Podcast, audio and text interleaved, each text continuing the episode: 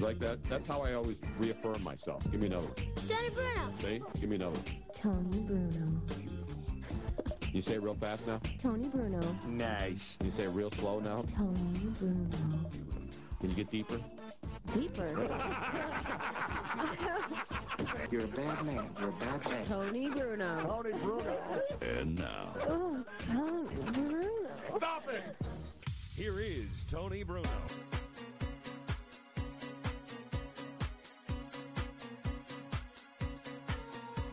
Hi.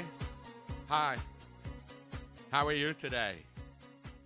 Welcome, kids. It is July fifteenth already. And you know what that means, Miss Robin.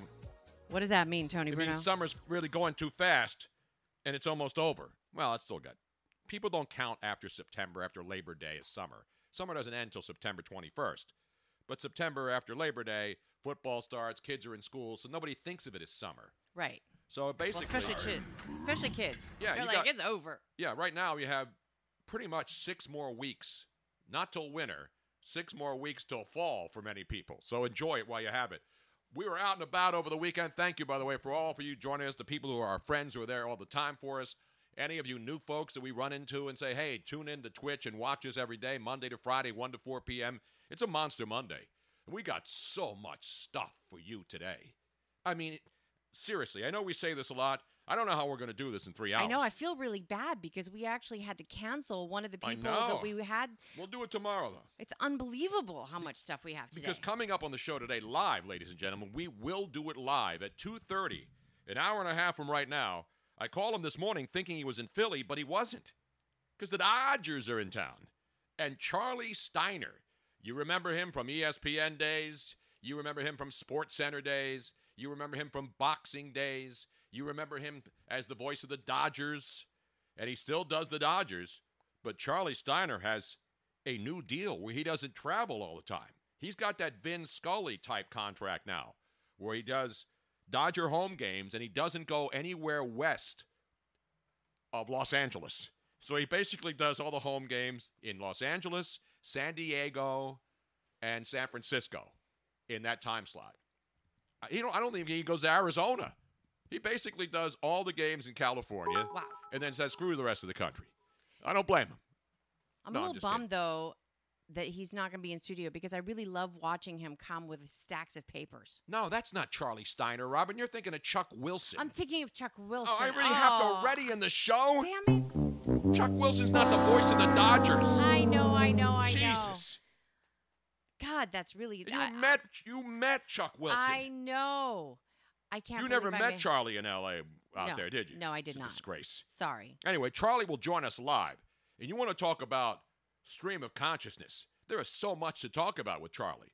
First of all, from baseball during the Dodgers, our times together. And he's the guy that discovered me. I always tell people that. I would not yes. be on national radio if it were not for Charlie Steiner. I don't know how I got those two confused. What's the matter with you, Robin? There is something wrong with me this morning. There really is. Did you get your Adderall yet? No. There we go. Have an excuse. They're still out. It is a national outage.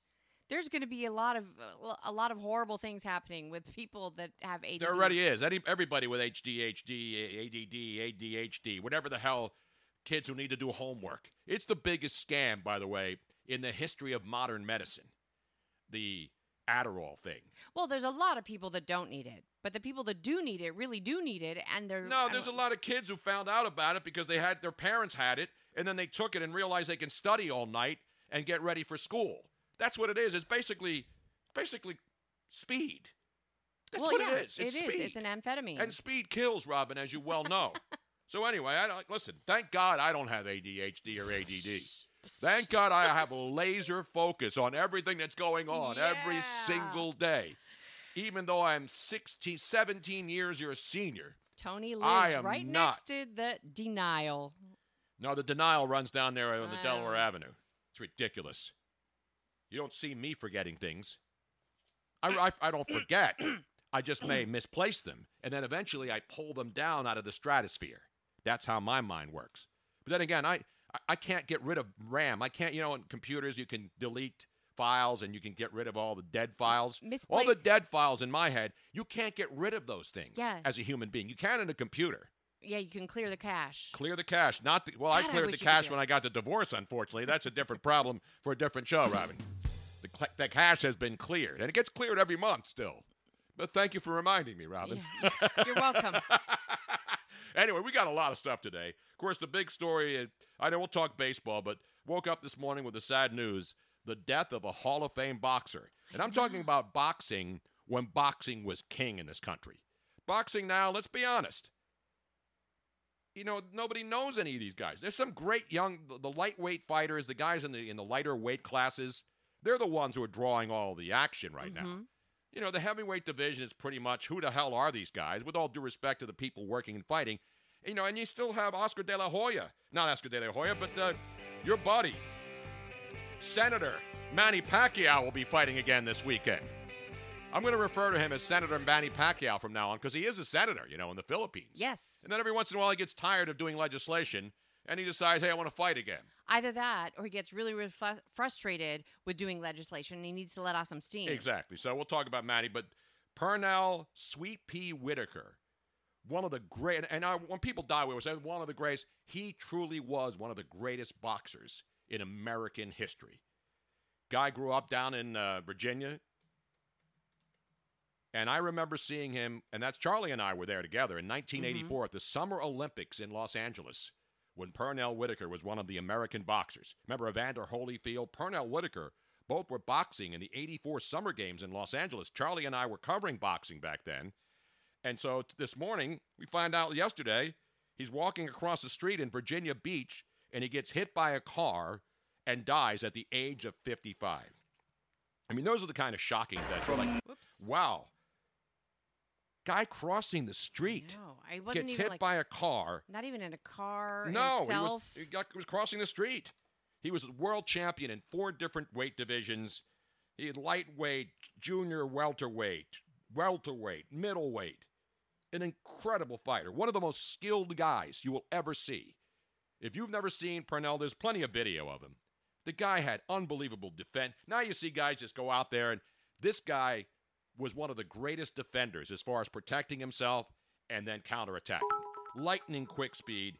He had a couple of controversial decisions. In fact, Charlie Steiner was at one of the fight, probably the most one of the most controversial endings in boxing history. And there's a lot of them in boxing. As you know, you and I saw a couple of them in Vegas. Yes. Now, I have running in the background without the sound. I have uh, some highlights of Sweet Pea's career. Yeah, he, he, just incredible fighter. An incredible guy. He had some issues with cocaine. It hurt him later in his career. He got his life back together, retired, obviously. But his, uh, his the worst decision was in San Antonio, Texas, the home of A J in San Antonio. Back in March of nineteen ninety-three, Julio Cesar Chavez. He was the junior welterweight champion. He moved up to welterweight so he can fight Pernell Sweet Pea Whitaker. And by anybody's account who watched this fight, just like when you and I watched the fight, uh-huh. and we're like, okay, this fight's over, people are leaving, and then they, they announced the decision, and we're like, what? Yeah. Wait, wait, wait, what? Like... And so anyway, they give it. A, they make it a majority draw. Two of the judges had it one fifteen, one fifteen, and Whitaker, in that situation, loses to Julio Cesar Chavez, and the place went crazy. So anyway, we'll talk with Charlie about Pernell Sweet Pea Whitaker when he joins us at two thirty. We'll talk some baseball. The Dodgers are in town. Speaking of uh, baseball, what a weekend. We were on Friday night doing the Into the Night show here. Yep. Live, watching the Angels game as they honored Tyler Skaggs. And what an emotional, incredible night. Luckily, we're on till one a.m. Yeah. So we got to see the end of the game live. It when they amazing. Not only get the combined no-hitter, but then everybody's wearing number forty-five. And they put their jerseys around the mound. I mean, it started mm. off with his mom throwing out the first pitch. And what a pitch it was. Yeah, no, she was awesome. Oh and then God. Everybody, it was so emotional. And then Mike Trout, the very first pitch in the game, hits a home run, four fifty-four feet. Skaggs number forty-five. Coincidence? How about the other stuff? All these uh, people have seen this over the weekend, but if you weren't paying attention because you're on vacation, just the, the seven runs in the first inning, thirteen runs for the game, seven thirteen. That's his birthday, July thirteenth. Interesting. What's interesting to note is that Skaggs' birthday was the last time that a no-hitter was thrown in the in California. And you know the last time before Friday night's game, the combined no-hitter, a no-hitter was thrown in the state of California, not by the Angels. It was on the day he was born. That's right. It was July thirteenth, nineteen ninety-one. Wow. And a no-hitter was thrown on his birthday, July thirteenth, two thousand nineteen. So the unbelievable mathematical, numerical yeah. coincidences in this game are just incredible. I mean, Me- if anybody's into numerology, there was a lot of stuff going on with these numbers for that game. I may have to play four five four today in the daily lottery drawing. But anyway, it was just an amazing night, and we got we got to see it live. In fact, we were waiting till we actually extended the show past one o'clock because mm-hmm. I wanted to see the no I wanted to see the no hitter. Yeah, you don't you don't broad you turn off the broadcast when you got a no hitter. We can do whatever we want here because we don't have a hard out at one a.m. when we're doing the night show. But it was great to watch, and it was an unbelievable night. So while that's going on, so then you fast forward to yesterday in Baltimore, where a crowd of fourteen thousand were on hand to watch the Baltimore Baltimore Orioles on a hot Sunday afternoon of the summertime in the summer as the Tampa Bay Rays were looking for a complete game, not just a complete game no-hitter, a complete combined perfect game in Baltimore, meaning no walks, no hits. They used two pitchers. They go to the ninth inning, and the Baltimore Orioles lead it off with a base hit, a leadoff single by Hanser Alberto, and he hit it through the shift. So they were shifting on the right side because obviously he doesn't hit the ball that way, except he hit the ball the other way, and boom, that ended the perfect game, ended the no-hitter, but the Rays go on to win it. And after he got that base hit, Alberto, the fans in Baltimore looking for something to cheer about, looking for a ray of hope in a summer of absolute disgracefulness, they gave the Baltimore Orioles a standing ovation for breaking up a perfect game in the ninth inning. But the team lost anyway. Thanks for participating, Oriole fans. I don't blame the fans. They're just good people who want to watch baseball. Right. It's not their fault that the team's a total shit show, is it? No. Meanwhile, in Kansas City, they're basically, it's a royal flush out. You know you want the royal flush? But they got a royal flush out going in Kansas City. So that, that would be what they don't want. No, the fans don't want it, but the team is basically, bra- they're breaking it apart. They started their selling spree, and it's going to continue, and then a lot of teams are going to do this. They got high contracts. They want to rebuild, and it happens in all sports. And the Royals, just a couple of years ago, they were like battling for the World Series. Remember, everybody was excited about the Royals. Then what happens? Something went terribly, terribly wrong. So now they've traded a guy who looked like he was shot and actually was pitching well this year, Homer Bailey, who's been around. He was traded today to the Oakland Athletics for a double-A infielder. So the A's, who are red hot, they've won four in a row over the weekend. They won over the weekend with another sweep, and they actually got their sweep on a walk-off run, scoring from first base on an error. So there's a there's a there's a ball that's hit. He's thinking they're thinking double play, error. And the runner scores from first base. And all of a sudden, ladies and gentlemen, your Oakland A's are hot. So now back to the Royals. They traded Homer Bailey. They have Jake Diekman, former Philly. He's probably on the block. They don't really need Jake Diekman. Or maybe their, their closer, Ian Kennedy. So he may be on the block. So teams that are looking for pitchers, obviously, they're a priority right now for a lot of teams down the stretch. It's the second half of the season. Look out. You may see Jake Diekman move. You may see Ian Kennedy moving. You already saw Homer Bailey. And look for a lot of teams. The Giants are probably going to deal a couple of their pitchers, their closer, who's incredible. So that's what's going to happen between now and the end of July. Meanwhile, we had sweeps over the weekend. The Cubs take three from the Pirates. I mentioned the A's sweep the White Sox. It was Chad Pinder who scored from first base on a throwing error to win that ball game in walk-off fashion. But two of my favorite, two of my favorite stories of the weekend. Not because people are hurt. I don't like seeing people get hurt. But we have massage injuries, not massage envy. You know what massage envy is? Isn't that a chain of massage joints? Massage yes, envy? I actually have a gift certificate for that. I know, there, we need I'm, to use I it. I know. It better not expire, Robin. It better not. I agree. I won that. It's like one of the few things that I, I know. Won. We paid one hundred dollars at a charity auction. And, you know, you put it. You put the little things in the different boxes for things that you're interested in. You know, you buy a whole bunch of little tickets. And then there's the tables, and there's your massages, and then there's dinners. And all the different things. It was one of those auctions, I right? I don't even remember what the event was, but it was a charity event. It was a cancer Right. Charity. So we went. We I said, let's get one hundred dollars worth of tickets, and we never win anything. It's just about making yes. the charitable the donation. But Robin put one in the Massage Envy box. Uh, it's usually little shopping bags. Mm-hmm. And she won the, uh, but it may be, I hope it doesn't expire, Robin. I hope so, too. I hope you found, hope you haven't lost the Massage Envy thing. No. But speaking of Massage Envy, one of the things, ladies and gentlemen, that we had over the weekend, in case you missed it, is a situation involving not Robert Kraft-type massages. These were legit massages, apparently. And you have two Major League Baseball players. Well, one happened this weekend. And it's a familiar name, ladies and gentlemen. You got to leave this oh, up, oh, Robin. Uh, this is... That's what you were actually trying to do. This is Johnny like... Gill. This is the this is the music that I wanted for this song. Because they got rubbed the wrong way. Johnny Gill, back in the day, he was rubbing you the right way. You know what I'm saying, Johnny? So Blue Jays closer, another former Philly, Ken Giles, has now been shut down because he has nerve inflammation in his right elbow, apparently happened during a massage. What? He asked during the All-Star break, Ken Giles. Now, uh, he's had arm inflammation issues before. Like, he's got a bone spur. Like, I have a floating bone spur in this, but I'm not a major league I'm pitcher. I'm picturing I'm picturing one of those big, rough-and-tumble Swedish ladies with a big, nah, you know, like nah. a Swedish massage. No, these are like sports massages. This isn't like a guy goes into a, a massage oh, parlor. Oh, no, but, yeah, but, you know, like, uh, her name, Hilda. Hilda? You know, Hilda. Why is that? Why do they always have to be named Hilda, Robin? Because that's what I'm picturing in my mind. You know, she's got the Hilda. Yes. I give you massage now. They don't say that. That's not the way they speak in Orchids of Asia down there. No, in, no, uh, no, in Florida. Because they're they're Asian massage masseuses. But Hilda, she is going to give you very hard massage. I don't think that's what happened in this case with Ken Giles. No. So, seriously, during the All-Star break, he went and got his elbow massaged. And they must have tweaked him a little bit too hard. So now he's, he couldn't pitch yesterday. But that's not the most bizarre massage injury this year. Again, not counting Robert Kraft. He did that voluntarily.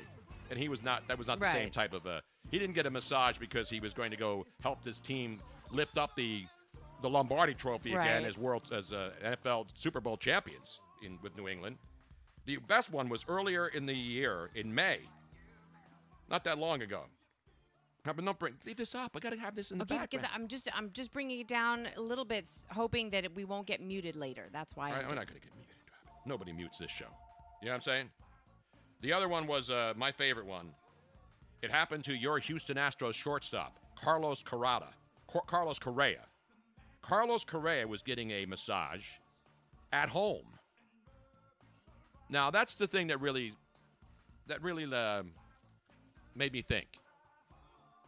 I get it. People have home masseuses. They have home rub massage tables. You know, athletes who make a lot of money, they can bring in a massage. Your mom brings in a masseuse, right? A lot of people do home massages. Absolutely. They call somebody to bring the table over. But Carlos Correa of the Houston Astros in May had a home massage. And guess what happened there? He had his he broke he fractured a rib during a home See? massage. Hilda was a little too rough. How do you fracture a rib getting a home massage? It was either Hilda or it was one of those... Uh, or Sven or one of those guys. Where, or it's one where they walk on top of you. You know, they do the... the where they, and, yeah, and, I, I used to love that. When I was a kid, well, when we were younger, right? Our backs hurt. We used to say, hey, have one of your friends walk right. on your back. Crack my back. Yeah, walk walk, and not realizing that that's really not the smart thing to do. It's not smart to have somebody walk on your back. No. Thinking that it's going to feel good if your back hurts. Correct. That's not the way to do it because you can fracture a rib. But Carlos Correa fractured a rib getting a massage in his house in May, and now Ken Giles gets his arm massaged, and he hurts his elbow. This is an outrage out there. It's just, see, nothing's safe anymore. You can't do anything anymore. No. You can't cross the street in Virginia Beach at night, and you can't get a massage at home. It's ridiculous, man. Just say no to Hilda. Exactly. Or Sven. First of all, are you going to invite somebody in your house who's never you've never had a massage from? I'm not saying you're worrying about well, them doing anything wrong. There has wrong. to be a first time. I mean, no, but you find out about somebody and they say, "Hey, I only do outpatients or out what would you call it? Is that a clients? Home visit. Home yeah. visit clients." But are you just going to like go onto Craigslist and look for a massage therapists? and then say, hey, yeah, why don't you come over to the house at two this afternoon? Well, I think Philly Special six ten said uh, that has done just that and said, I got a massage on Saturday night. Very relaxing. The stress, whoops, the stress just spewed out of me at the end. Yeah, but where do you... Uh... Get it? Spewed out of them? Yeah, I get it. It was a happy ending. Happy. Unfortunately, these two Major League Baseball not so happy. were not happy ending no, no, massages. Not so happy. Yes. Well, we have breaking hockey news alert. Every minor trade, according... Listen, I love Trevor from the two oh three. He is a hockey yes. aficionado. Yes, he is. But this is an alert, he says, so I must have to put this in the breaking news. Then. Yes. Because when news breaks on the show, we fix it first. Avalanche have acquired forward Andrei Burakovsky from your Washington Capitals for Scott...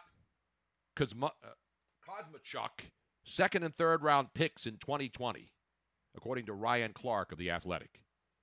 So your Colorado Avalanche, Andrei Burakovsky Kofsky from the Caps for Scott Kosmachuk, Kosmachuk, I think it is, second and third round. I don't know these Slavic guys. I don't know every player. See, that's that's that's the hardest part about doing stuff. My, I mean, to know every player on yeah. every team now. And how to pronounce them. Exactly. And listen, I'm good at pronunciation. I'm a multilingual guy. Yes, you are. I'm bi-coastal, multilingual, and trisexual. You can't be any more diverse. You can't be any more diverse than that, Robin, when it now, comes Dean to sports. Now, Dean is saying that ninety percent of all people who get C P R get cracked ribs. Is that true? Is that... Pr- That well, that's like a, yeah, but that's an emergency situation where yes. when you know your life is at jeopardy and somebody grabs you from behind. Well, and I know that when because nine, what percentage of he people? He says ninety percent. I don't that know. I, like I really need high. statistics. But I do know that um, when you are trained in C P R, that mm-hmm. is one of the things that you have to be careful of because they say that you, you know, you have all this adrenaline running through you because yeah, you're trying to save somebody's exactly. life. Or especially if you don't know C P R yeah. and you think you do, right. and then you go up and grab somebody and break their ribs, but they do spit out the chicken wing like Buddy Ryan no, had one of those things. No, you're thinking of the Heimlich maneuver. That's, that's, no, Heimlich is from behind. That's the Heimlich maneuver when you're trying C P R to... C P R is when you do... C P R, when you're, yeah, you're pushing right, the chest and you're trying to... And then, you, and then you make out with the person and you blow yes. air in there and you hope he blows air out. Yeah. And it's somebody that's been in the water and is presumed dead and then he spits out water like in all the stupid movies do and they come back to life. Right. That's C P R. That's right. And I'm thinking of the Heimlich. And, and, and it's so so not true because usually if that happens, then they're going to throw up at the same time. It's not just clear water that's coming out. Yeah, exactly. That's all T V. That's why I don't watch that T V crap. Meanwhile, back at the ranch, we got sad news today in baseball, too. Word out this morning that Bob Gibson, one of the greatest, and I when I say one of the greatest, he is truly one of the, and not only just great, one of the most dominant pitchers in baseball history. Bob Gibson is starting chemotherapy today in Omaha, Nebraska, where he lives. Uh, he alerted the Hall of Fame members that he has been battling pancreatic cancer. Oh, wow. He's been in the hospital for two weeks in Omaha. Uh, he's announced that, yes, doctors found pancreatic cancer, starting chemo today. He turns eighty-four in November, and the baseball community, the Saint Louis Cardinal fans, anybody who's watched baseball, who saw Bob Gibson pitch in his prime, guy in the sixties, this guy, you won't see guys like this anymore. First of all, I told you about Steve Carlton in seventy-two. Mm-hmm. Bob Gibson was just an absolute demon. He's one of the guys, I talk about Will Chamberlain when he played. Will Chamberlain was so dominant that the N B A changed rules to try to slow him down. He's one of the few players where they changed rules in the game because Will Chamberlain was so dominant. Bob Gibson was so dominant as a pitcher, he's the one that He he forced baseball to lower the mound from fifteen inches to ten inches because they thought this guy I is getting every, he's striking that. everybody out. And so after his two most dominant seasons in sixty-seven, when the Saint Louis Cardinals went to the World Series mm-hmm. and beat the Boston Red Sox in one of the greatest seven-game series ever. Here's what Bob Gibson did in the sixty-seven World Series. He started three games, which is nowadays you won't see a guy th- start three World Series games for a no. team. You could, but they would have to have rainouts. And anyway, he started three World Series games, won them, and pitched complete games in all three of them.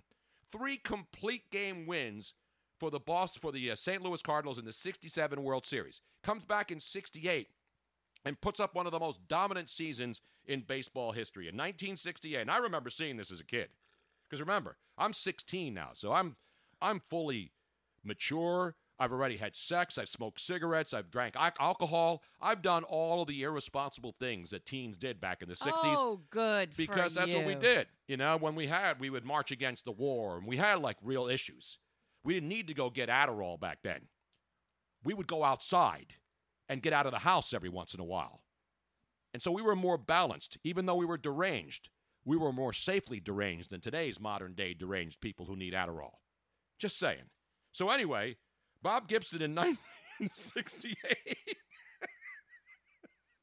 goes twenty-two and nine, twenty-two and nine, E R A of one point one two, thirteen shutouts, two hundred sixty-eight strikeouts, sixty uh, so and, and also complete games, twenty-eight complete games in thirty-three decisions. Now there are entire divisions in baseball that don't have twenty-eight complete games in a season. Those guys, nobody is talking about, oh, he's his pitch count. He's up to one hundred pitches. Get him out of there. Swedish Chef Back says, then, men were men. You threw complete games because you were a man. Not only that, he says that Bob Gibson pitched a game on a broken leg once. Exactly. This is when men were men. Bob Gibson was one of the all-time most dominant guys. And then I said, after the sixty-eight season, when they see this guy, you know, pitch three complete games in the World Series in sixty-seven, wins twenty-two games, has two hundred sixty-eight strikeouts, they're saying, we got to do something about this. We can't have guys striking all these guys out. The mound's too high. Because, you know, the higher the mound, the better the better the pitcher can, okay. can get power and strength. Okay. So they said, let's lower the mound to ten inches. Maybe we'll neutralize guys like Bob Gibson. How'd and they that... didn't. He goes out and wins another twenty games and has another mod- dominant season. So, and that's when the American, then after that, the American League was worried about runs, and they put the D H in. So back in those days, dominant pitchers would shut teams down. And then they were worried about, oh, you know, we need more offense here. What gimmick can we use? And so they lowered the mound. And it didn't work. It didn't matter. When you're dominant, you're dominant. Now, were they were they tracking the speed of the balls back then too? Like they nah, did they, they had a guy sitting behind. I don't, in the seventies, they didn't do that. They didn't know you. They didn't know all this stuff. Listen, I'm not knocking technology. You know, uh, exit velocity and uh, all the nonsense. It's not nonsense. It's stats. But there's too many stats. Baseball already has too many stats. It always has. That's what makes it interesting. But now with analytics, you're just even more stats. Here's the pitch count. Here's the uh, uh, the the, uh, the trajectory. Here's the launch angle. Here's the exit velocity. Well, interesting. Philly Special six ten says, you know, with the juiced balls, they should raise the mound again. Yeah, they should do. I mean, it, it doesn't matter. People like home runs. People aren't yeah. complaining. When they juiced the balls back in the nineties, they were coming out of the dead ball era. So baseball did something. They juiced the balls, and then all of a sudden home runs were jumping out at record numbers. Guys were hitting sixty, seventy home runs again, and people dug it. What it did, it, it revitalized, and it made more baseball more interesting for a lot of people. Mm-hmm. They didn't want to go see one nothing games. Remember, we're entering that point, the A D H D era, where people before that who had it didn't know it and didn't care. They just went around and did their business. Then it became, ooh, we got to make sure that guy's throwing eighty-five pitches here in the fifth inning. We better make sure we get somebody up in the bullpen. Get them out of there because they're paying these guys gazillions of dollars. So now when they invest hundreds of millions of dollars in players, they're they're like, we got to watch the pitch counts up there, and then you got to have the two guys warming up in the fifth inning if he's at sixty-five pitches. That's the way the game's changed. You know what I'm saying? Again, I'm not knocking it, but but that's why the Bob Gibsons of the world and the Steve Carltons and the Nolan Ryans, you never saw any of that crap worrying about pitch counts. I'm not saying they didn't. But people will say, well, they didn't really care about the athletes back then. You know what would happen if the manager went out? If Whitey Herzog or Red Shane Deanst or any of these managers back in the day went out to try to take a Bob Gibson out in the ninth inning, he'd get yelled at by the pitcher. Get the hell out of here. We have tape, I think. Get out. Get out. That's what happened. It's ridiculous. So anyway, that's the Bob Gibson story, and we wish him well. And pancreatic cancer, though, Robin, as you know. Yeah, that's a that's a tough one. Now, why is the picture of me sitting in a car that's... Uh, am I wa- watching the wrong stream here? I have a feeling you probably are. Whoops. Because I'm looking at the stream, and there's a photograph of me in that uh, McLaren when we were in Arizona, and I'm wearing a Stu Nod shirt. So yeah, I'm obviously, obviously watching a watching pre-recorded version of the show while we're live. We're doing this live, Robin. I know. I don't know So what know happened why. to the stream? I think you just accidentally clicked on the wrong one, Tony. Well, there's only there was only one one with my face on it. It's ridiculous, Robin. Okay, let me go to the dashboard. Excuse me while I whip this out here, ladies and gentlemen. Excuse me while I whip this out. It's funny. I think that the audience probably knows more about how to watch one of our shows than we do because we're doing it live. We're not watching it. I so. just turn on the stream here, and I see the show from Friday running. Dean's like, just click Bruno Live. I yeah, am clicking it. It's not quite I, that I simple, am clicking Dean. It. Gladney, North Carolina. We time traveling again? Yes. And yes. by the way, speaking yes. of uh, Bill speaking. Gladney, ladies and gentlemen, I got to give it up for him because on Friday night, in case you weren't listening, when we did the late show, we did a day-night doubleheader. We did the end-of-the-night show Friday night, ten p.m. to one a.m. while we were watching baseball and having fun with the folks. And Luigi was in here, and people were ripping Luigi because he, a week before, said he was going to be able to get us tickets to go see E L O. Actually, we were going to pay to buy the tickets to go see E L O. And then Luigi looked at the prices. I said, okay. And then Luigi's like, well, no, let's do a, let's get, try to get a group together. And it wasn't going to work because the concert sold out. And that's the second consecutive summer that E L O has sold out the Wells Fargo right. Center. There wasn't an empty seat in the house. So that's why the prices were expensive. But we had great, great seats. Was Luigi here tonight?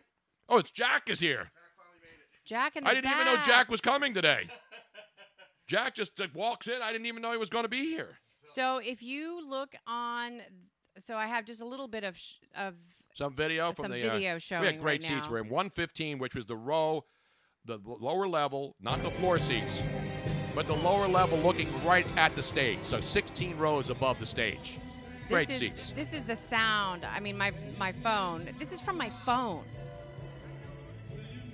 The, and the the lasers, lasers. and, and I again, mean, all, it was all, just all, amazing. All big shows have great sound and great lighting and stuff now.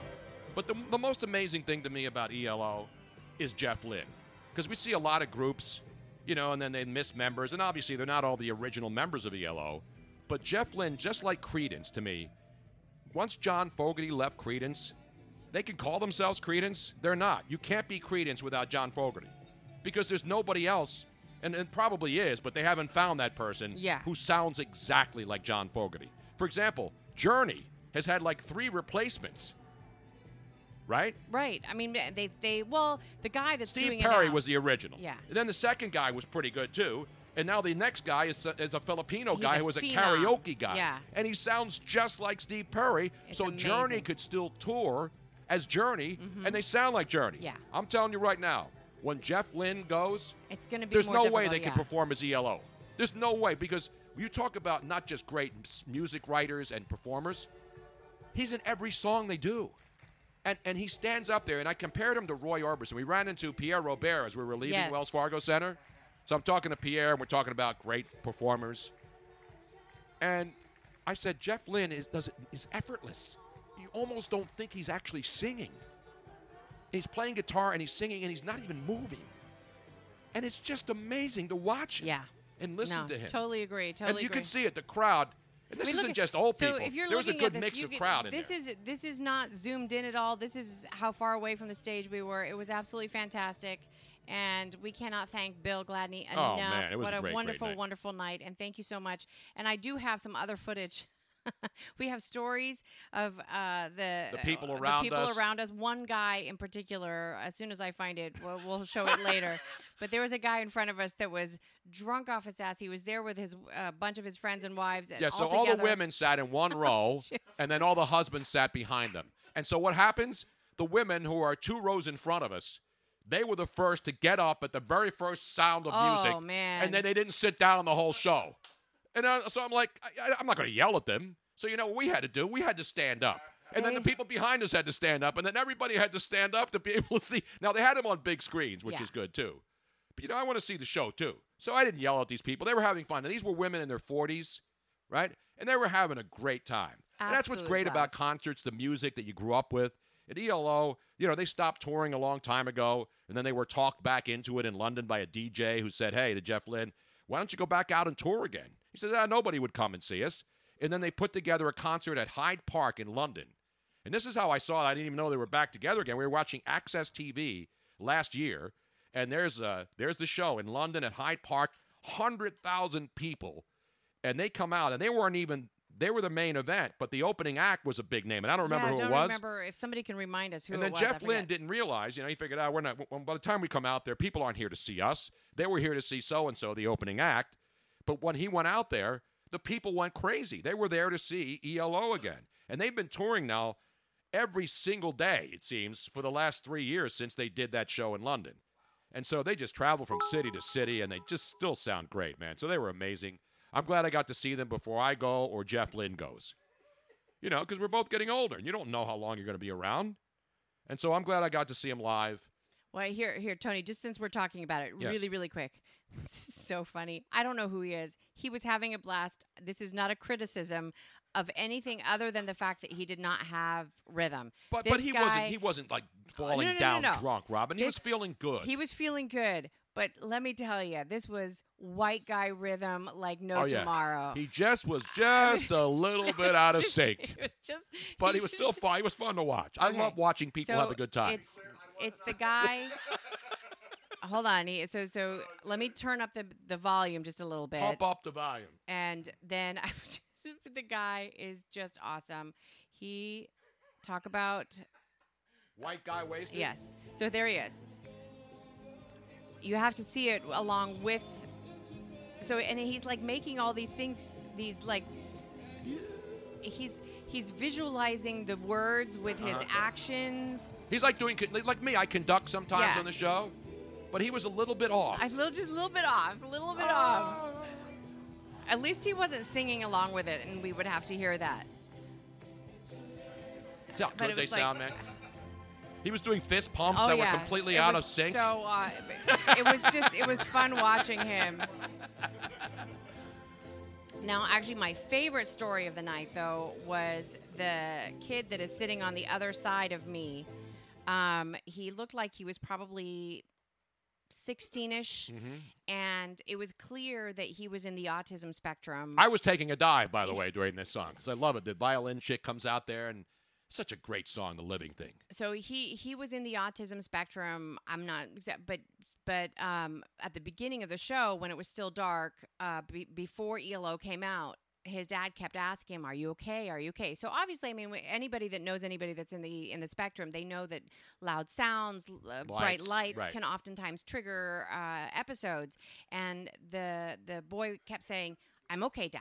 I'm okay. I'm okay." And then when the lights went down and the E L O was getting ready to come up, he turned to his dad and he goes, "Dad, this is this is going to be the best ever." And he knew every single word yeah, to every single song.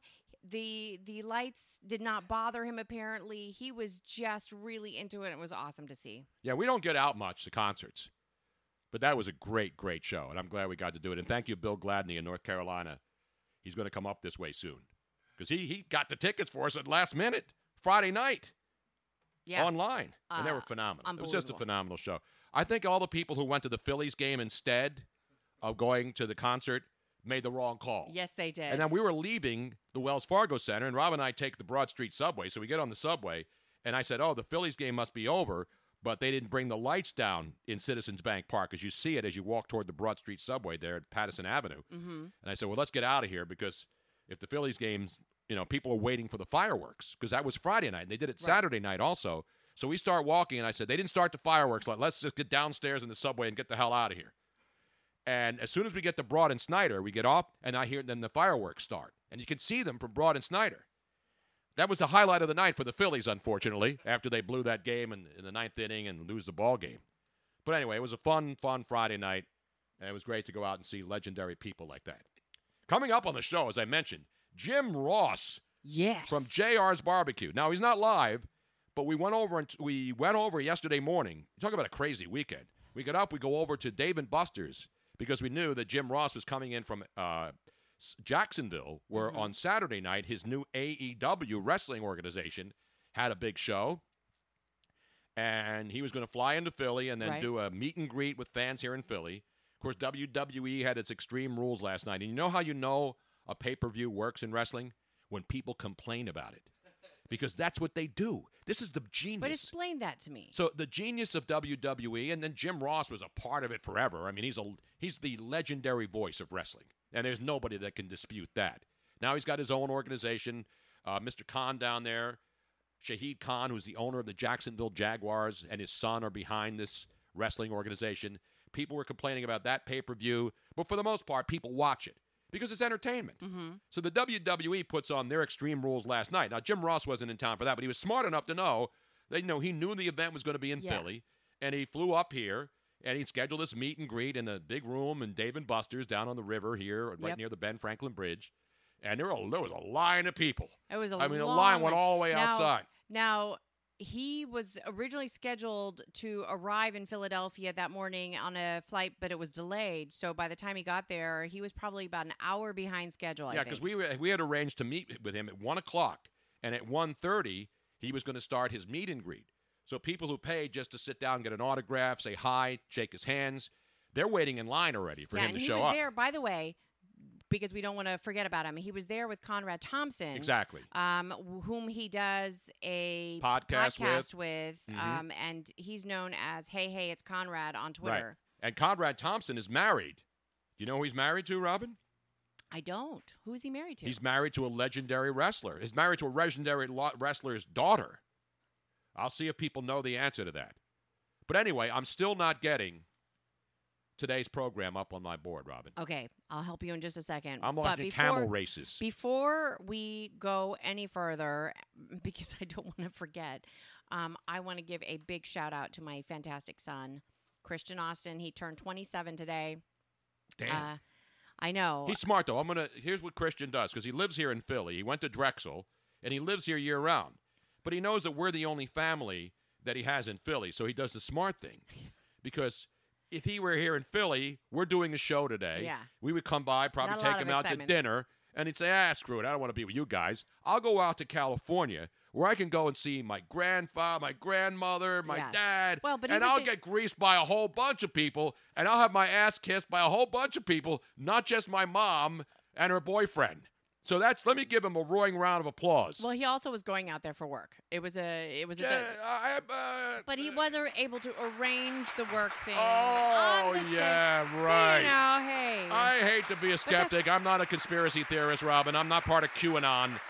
But I'm telling you right now, that's a smart young man right there. That's Swedish Chef. He figured get greased by more people, get greased by just two people, or get greased by twenty people. What are you going to get greased by? Swedish Chef? Yes. His birthday was yesterday, so on behalf of both my son and the Swedish Chef. Yeah, play a little birthday. This is your birthday song. It isn't very long. Olé. You know, it's a big birthday week. My mom's ninety-fifth birthday is coming up this week. My best friend Buddy's birthday is coming up this week. Jack's daughter's birthday is coming up when? Actually, it was the second. Oh, he already passed? Wait a minute, Jack. What's the matter with you? We got to get Jack to sit down here for a couple seconds. I don't want him yelling across the room. Oh, uh, okay. Get closer. Get real close because, I, you know, I have it Move far Move closer away. To your world, my friend, and you'll see. All right. Now you're on. Right. You are live. Now, Jack is here, ladies and gentlemen. Jack yeah. is the man who, who, who was dodging bullets last week. Taking bullets. Uh, you know, I, I shit bullets most of the time, but Jack was actually dodging real bullets. Yeah. Here in Philadelphia, which is hard to believe because there really aren't, there there's not a lot of gun violence in this town. I went back and looked. There was a fatality that. Oh, that no, night. Really? Yeah, wow. Oh, wow. Yeah. And Jack is a former police officer, but he wasn't packing. No. So he couldn't return fire. He just got the hell out of there, right? I, I did. Check and then over the holes. Weekend, unfortunately, it's happening in all these cities. There was a there were seven people shot on Saturday night during a neighborhood basketball game slash cookout. One thing I've learned in the city in the summertime, the one place you want to avoid is cookouts or barbecues with a large group of people around. Yeah. Because for some reason, whenever people barbecue outside and there's a bunch of people, something bad happens. Well, you know, this one person argues with another person, they go home. And again, I don't know what happened in particular, but when seven people get shot at a barbecue basketball slash basketball game. Well, you know, it's like fish in a barrel. As far as no, but I mean, somebody knows somebody. Nobody's that's going what I'm out saying, there. Though, but there, but but they, if if there's any kind of issue going on, and if it's that kind of uh, environment where shooting happens, Well, a big barbecue is an environment that, that where, since when is wrong. a barbecue or or cookout something you worry about getting shot at? Because the shooter realizes that it's fish in a barrel. That's why. I don't know. How can you assume that, Robin? Maybe the, the shooter knows somebody there and they have a grudge, and he goes out and just tries to target those people. That's But he's my not point. trying. The point is, you don't go shoot people you don't know just to try to get the person that you're trying to get. Well, at least I, not in my world, in my mind. They, Maybe that's what's happening. I don't know. You're drawing a conclusion. I'm not. I don't know what happened. Well, I'm about, about talk, facts. How about if we talk to the ex-police officer I'm about, and but, ask but, him? But we're still speculating. There's a difference between, oh, yeah, I know exactly what happened at that barbecue shootout because I know because somebody's going to go and spray a gunfire around. I'm just saying I don't know that, that Robin. You don't know that. And even Jack, as a law enforcement official. These people that are shooting up other people, they don't really care. Of course they don't. Yeah, that's my point. But that's but that's but the point is they're you they're using different reasons to do this stuff. It's maybe a get even situation. You know, a lot of this is gang related. So I'm not going to throw a blanket over every single incident and suggest that the same thing's happening at every incident. It's not. People are robbed. Yeah, how about, how about the woman from Jersey, woman from Ben Salem? Did you see that story over the weekend? No. A Ben Salem woman goes to the shore up at uh, Long Beach Island, though, oh, so she wasn't at the South Jersey shore. Did you see that story? Sixty thousand bucks. No, no, oh, no. This is a woman who apparently was driving seventy-five in a forty-mile-an-hour zone late at night, all liquorified up, and the police gra- the police stop her. And then she starts biting the cops and kicking the cops. Biting them? Yeah, look the story up. I sent it to you. This is in the, this is a Ben Salem, New Jersey, Bucks County, Pennsylvania woman, drunk as a skunk at the Jersey Shore. So people do stupid stuff. A lot of times it's alcohol related. Sometimes it's revenge motivated. But they all have one thing in common. It's the summertime. It's hot outside, and people have no patience. And, p- and road rages. We had a road rage incident this morning where there was a shooting. I mean, it's just out of control. Yeah, here it says, a Ben Salem woman led a drunken police chase at the Jersey Shore and then assaulted three officers, biting one in the leg as they were trying to arrest her. Can you imagine that? Can you imagine being that out of control? First of all, you're completely in the wrong. Well, she was doing seventy and a thirty-five or something like that. You're doing seventy and a thirty-five. Guess what? Yeah, that's And uh... you're on, a, on an island where there's only one road in and one road out. Somebody's going to notice you. Yeah, that's um, that's not even just regular speeding. That's there's a special category for that, right? Reckless, uh, reckless yeah, driving. Reckless driving. There's a whole list of, and then biting a cop. On top of that, three cops are trying to take her down at this point, and she bites one of them. And what else did she do to the yeah, other she two? Was, she was driving seventy in a thirty-five. Mm-hmm. She ignored the officer's command to pull over, kept driving north on Central Avenue to Seaside Park. She slowed down to sixty miles per hour. Oh, how kept, nice of her. Uh, but kept weaving in and out of traffic, and the officer was forced to pull off due to the substantial risk of injury to the public. And then now, later, how old was this slime bag? She was thirty-five. Hmm. And then later, two Seaside police officers responded to a Wells Fargo bank after receiving a call about a suspicious woman. As they were interviewing her, Um, the New Jersey State Park police officer pulled up and then told the Seaside Park officer what they had, what she had done earlier, and that they tried to stop her. Um, she appeared intoxicated. She appeared intoxicated? They began administering field sobriety tests, and as they tried to arrest the woman, because she was clearly not quite there, um, she resisted, then assaulted all three officers, causing minor injuries Uh, to the pair from Seaside Park and biting the leg of the State Park officer. Wow. They should have had her walk the straight line right into the bay. Just say, all right, you just keep walking. Here's what you do, miss. See this line right here? And do what they do in soccer. Get that little spray can and spray that line. But spray it like from, because it's not wide on, you no. know, on Long Beach Island, not very wide. You got the ocean on one side and then the, the bay on the backside. I would have made a line and have her keep, and decide, all right, keep walking. Just keep walking. And then just had her walk into the water. That would have been the perfect ending for that night. Let me see if I can find. Let me see if I can find her mugshot photo. Oh yeah, yeah. She's listen. There.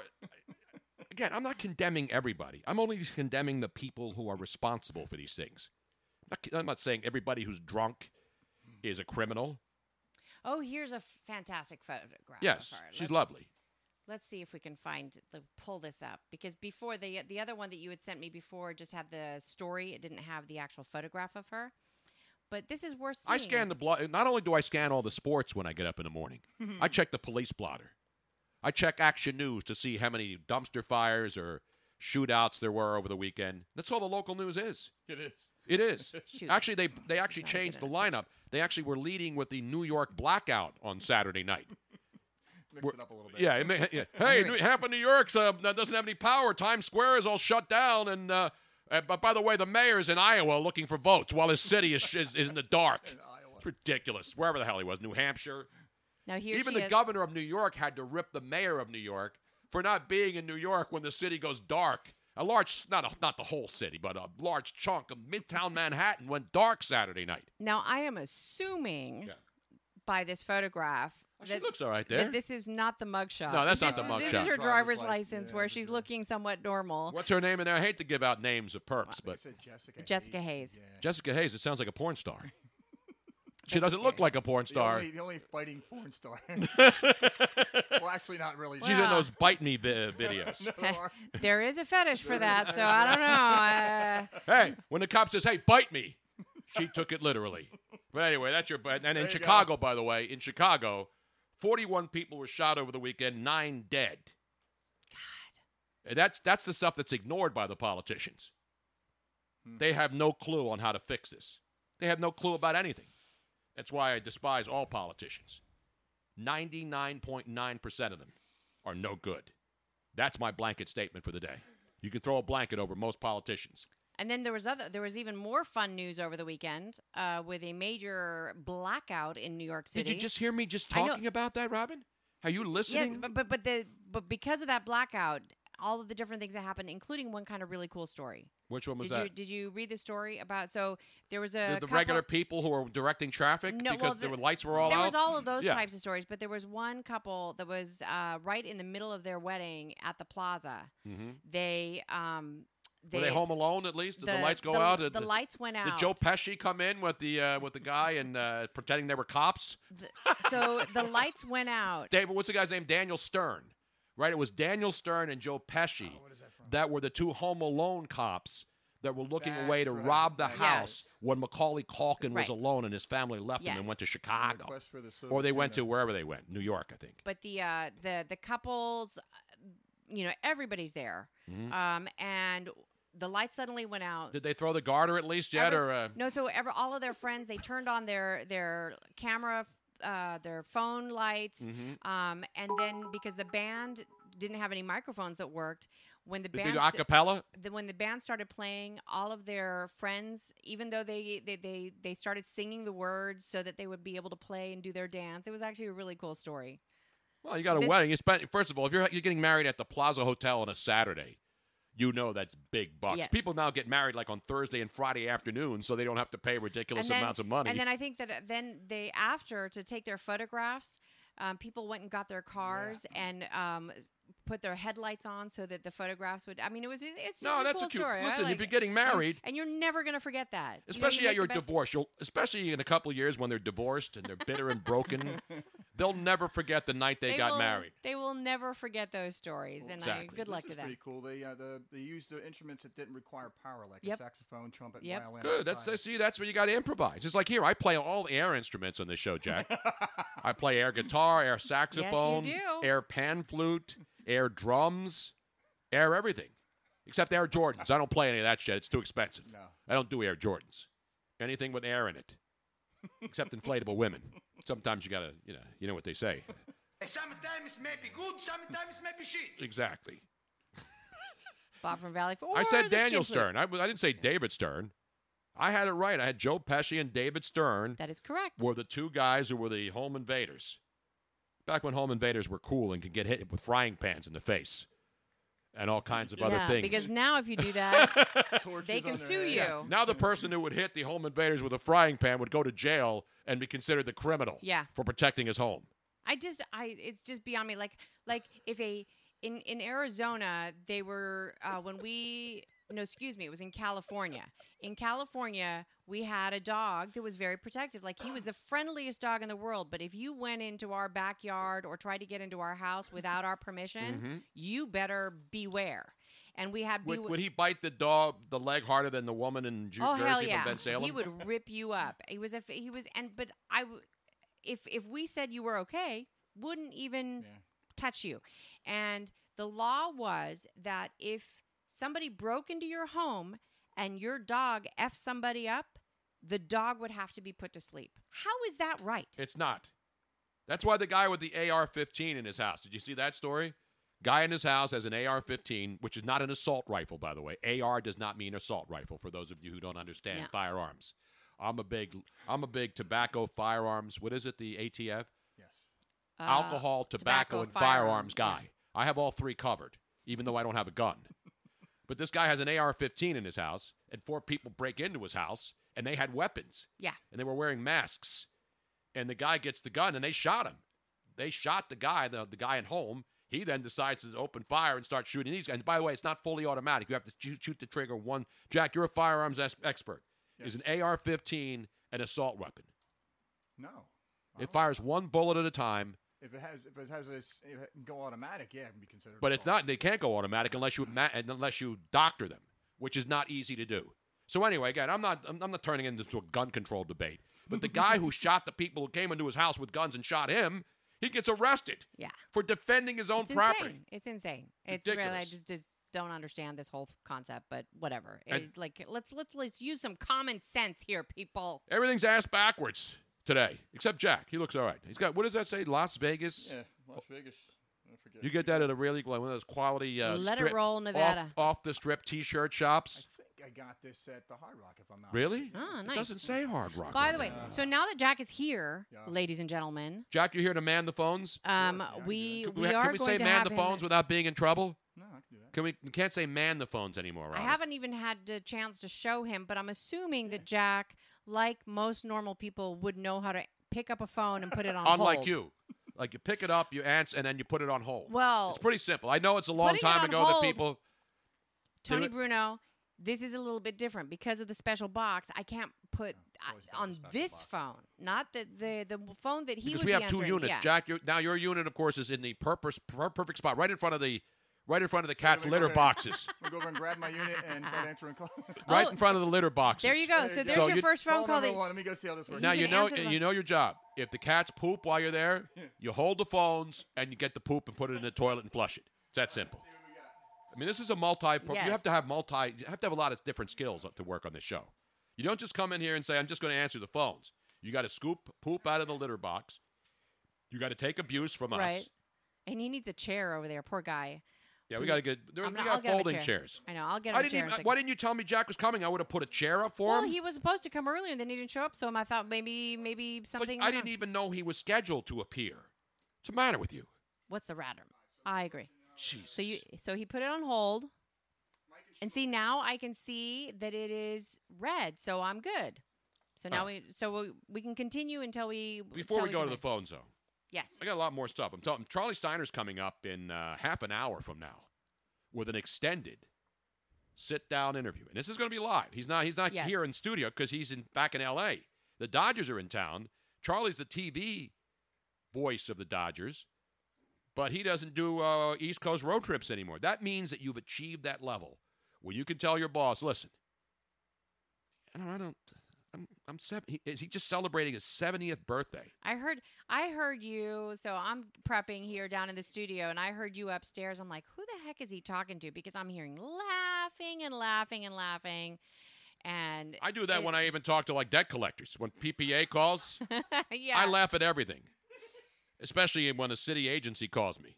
When the mayor calls, I usually laugh, flip him off, and then hang up the phone. Now, we have we have a fantastic week. Like tomorrow, I believe we have the fabulous Lee Steinberg, agent of the celebrity uh, players. You mean the, football players and stars? The big, big stars. Right, uh, Robin, your, your ability to describe people's uh, occupations is a little. Uh, it's a, it's you're like lacking. the guy at the at the at the, the E L O show off? where you're just slightly off to the rhythm.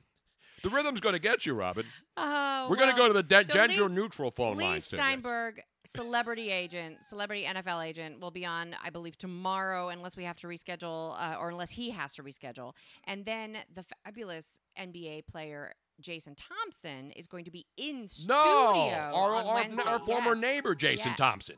You know where he went to school, right? Jack, do you know where he went? No idea. That is bad local Philadelphia area high school, college basketball stars. It's ridiculous, so, Jack. How do you not know that? We have fantastic things coming up, and we're working on so much more. Yeah, so. Other shows mail it in during the summer. You know, they put, not you know, us. they put, listen, you know, the host, they get vacation, they take off, and they mail it in during the summer. We don't mail. We crank it up during the summer. We have to crank up the air conditioner, too, because it's getting hot in here. It's supposed to be one hundred degrees this week. Did you hear that? one hundred degrees later in the week. But it's a dry heat, people are yeah, saying. Yeah, actually, just so that, so uh, for those of you who um, are uh, N B A fans, and he has friends outside of just the N B A, but the Jason Thompson Foundation is um, doing a special fundraising event on August first at the Union Trust here in Philadelphia. Mm-hmm. That's on Spring Garden, isn't it? We are going to be there. Yeah. I believe that we are might even be doing a live show from there. I'm ready to do it. Um, I'm ready to go live at any moment. We're discussing possibilities, but if you would like to come and be a part of it, um, you can go to the jason thompson foundation dot com. And, and it's J A S O N. Yeah, J A S O N. T H O M P S O N. So a lot of you know, Jason spelled right. a lot of different ways. He right. spells it old school, J A S O N. And I highly recommend it's it's a tax write-off. All your tickets are tax write-offs. And uh, it is a really wonderful foundation. And what's the foundation. cause now? The what? cause is um, it's benefiting cardiovascular health. And the reason why he started this was that Darrell Rogers Junior was a local athlete. He was a student athlete. He collapsed with a heart failure. And um, last year from hypertrophic cardiomyopathy. And after, um, excuse me, I'm sorry, other people have died. He did not. After a long battle, Darrell made a miraculous recovery thanks to the therapy that he got, but it's expensive, and there's still a lot that they don't know about it. So this particular uh, event is going to all go to this foundation in hopes to figure out how they can prevent this from happening from young people, because this young people are just falling over. They don't no, it's, it's and crap, they, and because we don't, don't know what's inside. Yeah, yeah. We don't know, so we got to just take care of ourselves. Look at look what happened to, you know, look what happened to Sweet Pea Whitaker crossing the street, gets hit by a car. You never know what's going to happen to you, and obviously, especially inside your body, you think you're fine, and you just don't know, and sometimes you never will. But does Dean ripping me a uh, Tony the T Bruno Nation live show is kind of boring? What? What the hell's he talking about here? I don't know. I'm trying now. I see. I got to get this. I got to get this off. I got a video thing that's blocking the. Tra- okay, there it is. The, t- the Tony Bruno Nation live show is kind of boring. So how would, do we know you're telling? How do we know when you're mailing it in, asking for a friend? Because I'm not mail. You know when a show's mailing it in. You start resorting to, uh, what do you call it? Mount Rushmore shows, or what's your favorite ice cream color, flavor? And, uh, hey, if you could get bring back an athlete that was great when you were growing up, who would it be? That's or, when you know you're mailing it in. Not mailing it in means you get you think about Charlie Steiner, who's the voice of the Dodgers. The Dodgers are in town, and he was also a boxing expert, and you bring him on on the day when one of the greatest boxers of all time dies, and the Dodgers are in Philly. See how it works when you think about content? Dean, you see, Dean, how it works? And then now, now I know you're saying, used to those shows. Thank you, Robin, for the laugh. Is he being pissy? Is Dean if being pissy? If he is, I'm going to go down there as soon as possible. You know who he lives near? You know where Dean lives near? The guy that Manny Pacquiao's fighting this weekend in Vegas at the M G M uh, Grand Garden Arena. Keith Thurman is from Clearwater, Florida. Did you know that? I did not know Keith that. Keith Thurman will be fighting Manny Pacquiao this Saturday night. And Thurman's twenty, uh, twenty-nine and oh, and twenty-two knockouts. So he's coming after Pacquiao, who's forty. Trevor from the two oh three, exactly. He he said that he gives a good example. Tony, what's your top five favorite callers? What if you found out your best friend was a Cowboys fan? two one five, four six two, Tony. What would yeah. happen if the woman that you were sleeping with left you for a Cowboys fan? Oh. What would you do then? Open lines right now, two one five, four six two, eight six six nine. When we start resorting to that kind of stuff, then, then you know it's time yeah. to shut it down. Yes. It's ridiculous. Jim Ross, we talked to him yesterday, so we can't review the W W E Extreme Rules thing because we talked to him beforehand.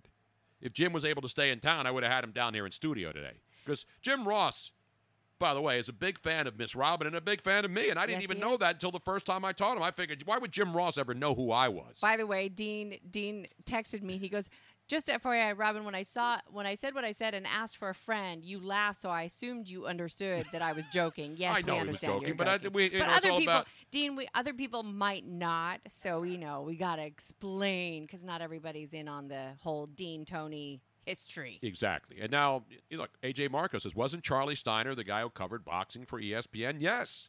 Charlie Steiner, not only on SportsCenter. Remember the great SportsCenter commercials they did? Charlie was in a lot of those. Charlie was there at SportsCenter when I was there. He actually, he was instrumental in me getting hired by E S P N. Yes. He's the one who told them, go after me, when they were thinking of putting the radio network together. So Charlie and I have history. He discovered me, so to speak, in nineteen eighty. He was in New York, I was in Philly, and he was looking for somebody to come up to New York to do weekend sports updates at the R K O Radio Network. He had already hired Keith Olbermann, Kurt, Cha- Kurt Chaplin, Don Crickey, and John Madden to be on that network. And then he heard me doing sports updates in Philly because back then the Phillies were good, the Flyers were good, the Sixers were good. And the first thing he said was, what the hell was that? Exactly. And then I went to work with him. So Charlie's been... a friend of mine for, how how long ago was nineteen eighty, Robin? eighty, ninety, two thousand, two thousand.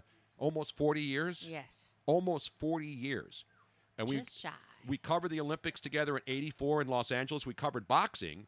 So Charlie obviously was there when Pernell Whitaker was fighting in the Olympics for the United States. That was the Evander Holyfield year when he got screwed in his match in the Olympics in eighty-four in Los Angeles. So a lot of history. Charlie's got talk can talk about anything. He's a legendary broadcaster, now voice of the Dodgers, and we'll talk boxing, and we'll talk Dodgers, and you know there'll be stream of consciousness reigning supreme during this conversation with Charlie. Charlie said, how long do you need? I said, how long you got? That's the advantage of this show. Not, I don't get five minutes in with Charlie, and then I have somebody say, all right, we got to go. Time to go. We've got to cut him off now. Nobody cuts this show off, not even Lorena Bobbitt with the sharpest pair of scissors she could find. Now, she bit it off. See, that was one of my biggest fears when I became single and started exploring. You were afraid of a woman biting something off? Yeah, you don't know. You don't know. Um, I, I don't even know what to say to that. Like, is this a fear that a lot of men have? Uh, not, I'm not sure a lot of men, but some men. If you I fear mean, you're, you're... a woman biting off your ding-dong, please call. Yes. Have you ever thought, I really don't know this woman that well if you're a man? And what happens if she just flips out and decides to bite it off? two one five, four six two, Tony is the number. Or if you're a woman and you've been with some men that you really, really decided you don't like, have you ever thought about the perfect way to get revenge? two one five, four six two, eight six six nine. Tony Romo won the American Ce- Celebrity Championship, you know, at Tahoe over the weekend. Another did he event. Really? I did. I see. Yes. I wasn't paying attention to that. That's good. Uh, no, Charlie does the Dodger games on T V, and he does mostly the home games. Well, we'll talk to him. He's coming up in, a, in about twenty minutes from now, so we'll go through the whole thing, how Charlie is now calling the shots with the Dodgers. He pretty much runs the Dodgers now. Sort of like uh, LeBron runs the Lakers. Charlie runs the Dodgers. The Dodgers. The Dodgers. Exactly right. But anyway, we got a Planet of the Apes update today, too. Speaking of updates, we got a whole raft of updates today, Robin. We've got the um, Wimbledon. I was watching it last night. So last night we were out, we get back, and I start watching the replay of Federer and Djokovic. Did you right. watch that tournament? Now, luckily, I tuned it in right in the fifth set. So I'm watching the entire fifth set, and it's unbelievable. And then Federer has a chance with double championship point. And he winds up not only losing the points, he loses seven consecutive games. Seven consecutive games. No, seven consecutive points.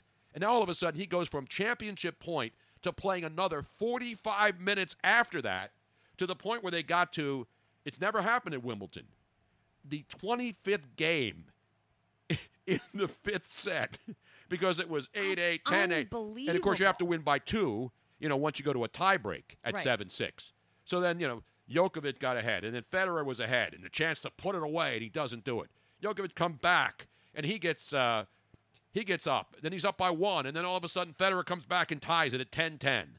Then it goes eleven, and then it couldn't go twelve ten because that would have finished it. So it goes to twelve twelve, and now by the Wimbledon rules, there's no more, you know, we play the, th- the next person that gets the th- first person to thirteen. You don't have to win by two once you get to twelve twelve. thirteen, Djokovic I've, does it. Match over, I've championship I've never seen anything over. Like that. Because it, it never happened. Yeah, That's probably I mean, just, why. I, I mean, I didn't even know that. I didn't even know those rules. Well, because the, the majors have different rules. Not all the majors have the same rules. And at Wimbledon, they have the if you get to fifth, the, the fifth, you get to the fifth set, and you go into a tiebreaker. Remember, uh, Djokovic won all three of the sets that he won were in tiebreaks. The yep. first tiebreak was seven six. The second tiebreak after he lost, so he loses one, wins one, loses one, wins one, and then finally they go to the fifth set. And the fifth set was the marathon. The match lasted four and a half hours. I mean, it's unbelievable it is tennis unbelievable. With two of the greatest of all time. You're talking about. You look at the top three guys as far as major championships. Mm-hmm. You got Federer, you got Nadal, and you got Djokovic. Those are the top three guys of yeah. all time with total major championship now, wins. Now Federer has been playing how many years? I don't know. He's been. He but was he's obviously in, older. Yeah, but he's, they're not old guys. I mean, these I know guys they're not are. Old guys, so, but I know still. You were going to say he was old and he got tired. He wasn't tired, Robin. This wasn't a fatigue factor. No, because Federer was still Federer was still winning. They were still yeah. going four hours in. You know, and just because you think guys over forty can't last four hours, Robin, you're wrong. We got all, all kinds of stuff now. Only if they now. Take the little blue pill. Anyway, it was great to watch, and I love I love I love all sports. I don't have any limits of my sports knowledge and the the appreciation of all sports. I was watching cricket. You see what happened in the cricket championship, Robin? I missed that. They were spraying champagne, and people got offended because some people don't like champagne. Oh no! Or it's some, a religious thing. Some it's a religious thing. The or or there might be some alcoholics, and but it was a religious thing. Is that I why think they were? So, yeah. yeah. I didn't actually see. I read it this morning because I'm scan. I'm scanning everything. It's like okay, people just don't open your mouth. Don't use champagne. Do what they do. They should have brought milk out like they do at the Indianapolis five hundred. Milk? They bring out a quart of milk. Ew. That's the tradition, Robin. Ew. The champion gets a quart of, and it's glass. Whenever I see that glass quart of milk, I remember as a kid okay, wait. How much better the milk tasted when you got the fresh quart and you peeled the label off the top. And there's still people doing that now. You know, everybody wants the retro stuff. And now there are delivery services that will bring you a the glass bottle? bottle quart of milk. Oh, yeah. And you peel it off chocolate milk. I loved oh, when the uh, the milkman would drop it off, and you could hear the clink, clink, clink of oh, the, yeah. the because yeah. there would be that wire basket yes. with six bottles, yes, or six bottle capability that you didn't always get all six, but we would get we would get two bottles of milk, two bottles of yogurt, mm-hmm. one chocolate milk, yeah, and then we got something else. I buttermilk. Forget. You got to get oh, buttermilk if, butter if you like buttermilk. Yeah. I don't like buttermilk for baking. I, no, I, I can't. I can't imagine people just drinking buttermilk.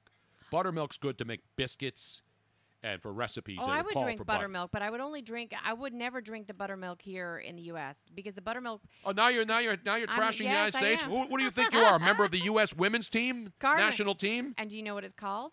What buttermilk? Carna milk. Carna milk. Yeah, Carna milk is buttermilk in Dutch. Why? Because I I. Carna sounds like meat milk. I know, I'm a butter bean guy. No, Remember Butter Bean, the great boxer? K A R N E, Carnamilk. Jack, have you ever had buttermilk?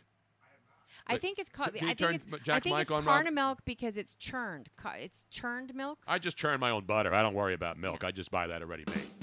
You know, when you churn your own do butter, even, it's much better. Do they even make buttermilk? Yeah, they still yeah. sell buttermilk. Yeah. I've never seen it on the shelf. Go it's into a supermarket. Yes, it's it is. It's it, they got buttermilk. Right, they got almond milk, which isn't really milk because right. they don't squeeze almonds but to make the milk. Buttermilk is usually over by the whipped cream and stuff. Okay. Exactly.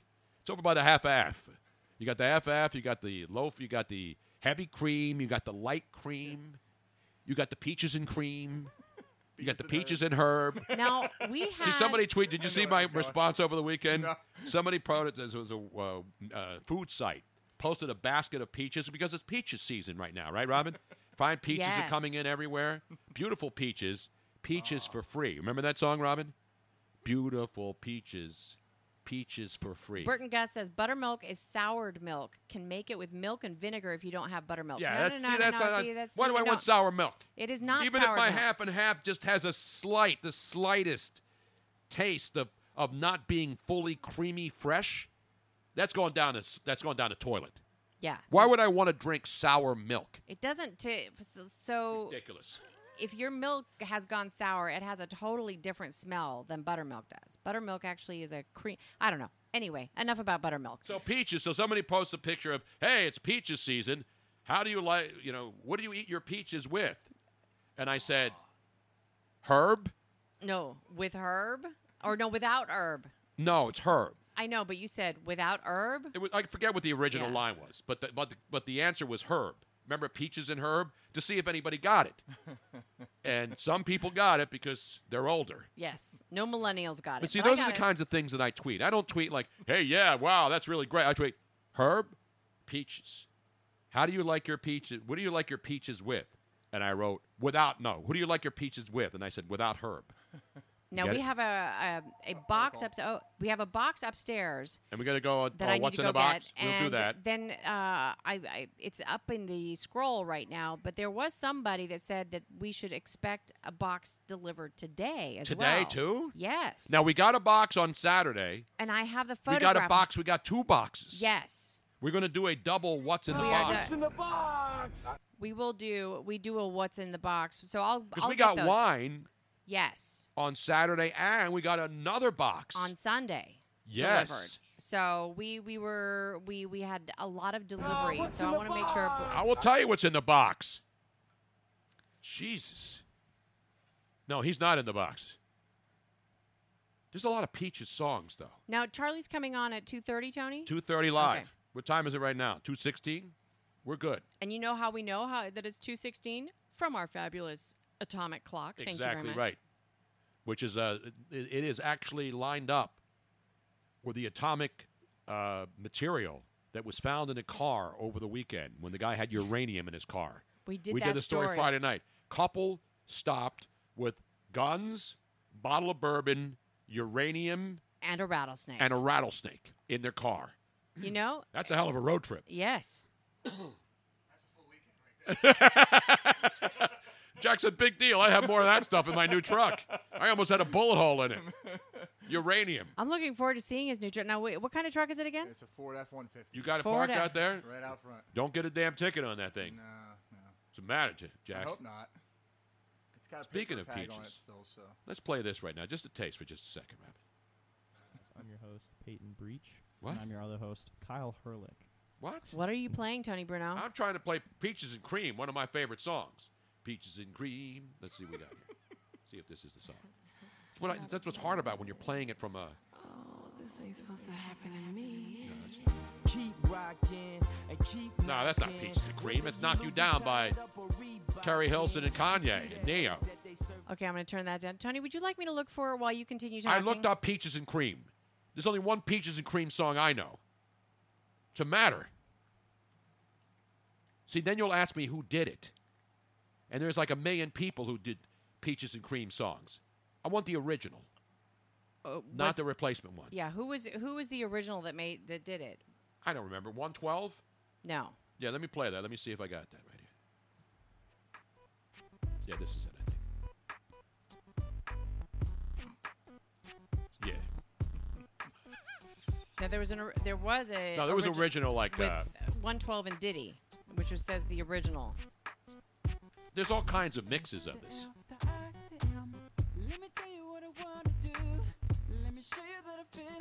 This'll work.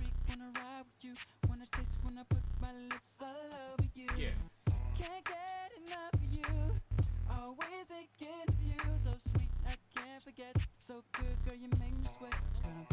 Peaches and cream. Yeah. Yeah. Cream.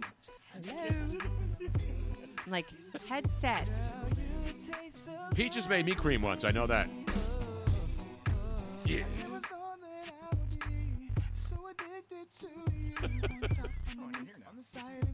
I gotta turn you up here. No, you should be up. Yeah. So, Tony Bruno, do we have time before Charlie comes on to do one of these other stories here? We should do the uh, the best ad of the year story. Oh, this I saw this this morning. On I Friday, had to watch it like three times. It was so on fun. On Friday, we gave you the worst mom of the year. Yes. The woman who put a swimming pool on top of her Audi and then put her two kids in it to drive home after having it inflated and didn't tie it down with two young children in a swimming pool on top of a car. One of those inflatable, like, three-level ones, Jack, you know, like we have in the city. Yeah. That's ridiculous. But today we have a father who is the father of the year lock. I want this dad. I mean, I know this is so awesome, and this little girl.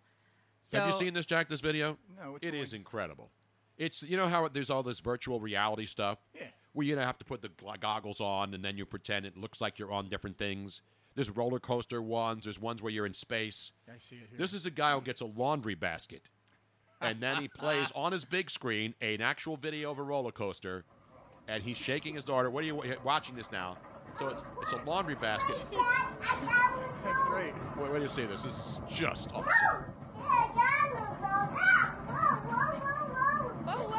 So, so he's tilting it. He's bouncing it up and down. It's an old wooden roller coaster.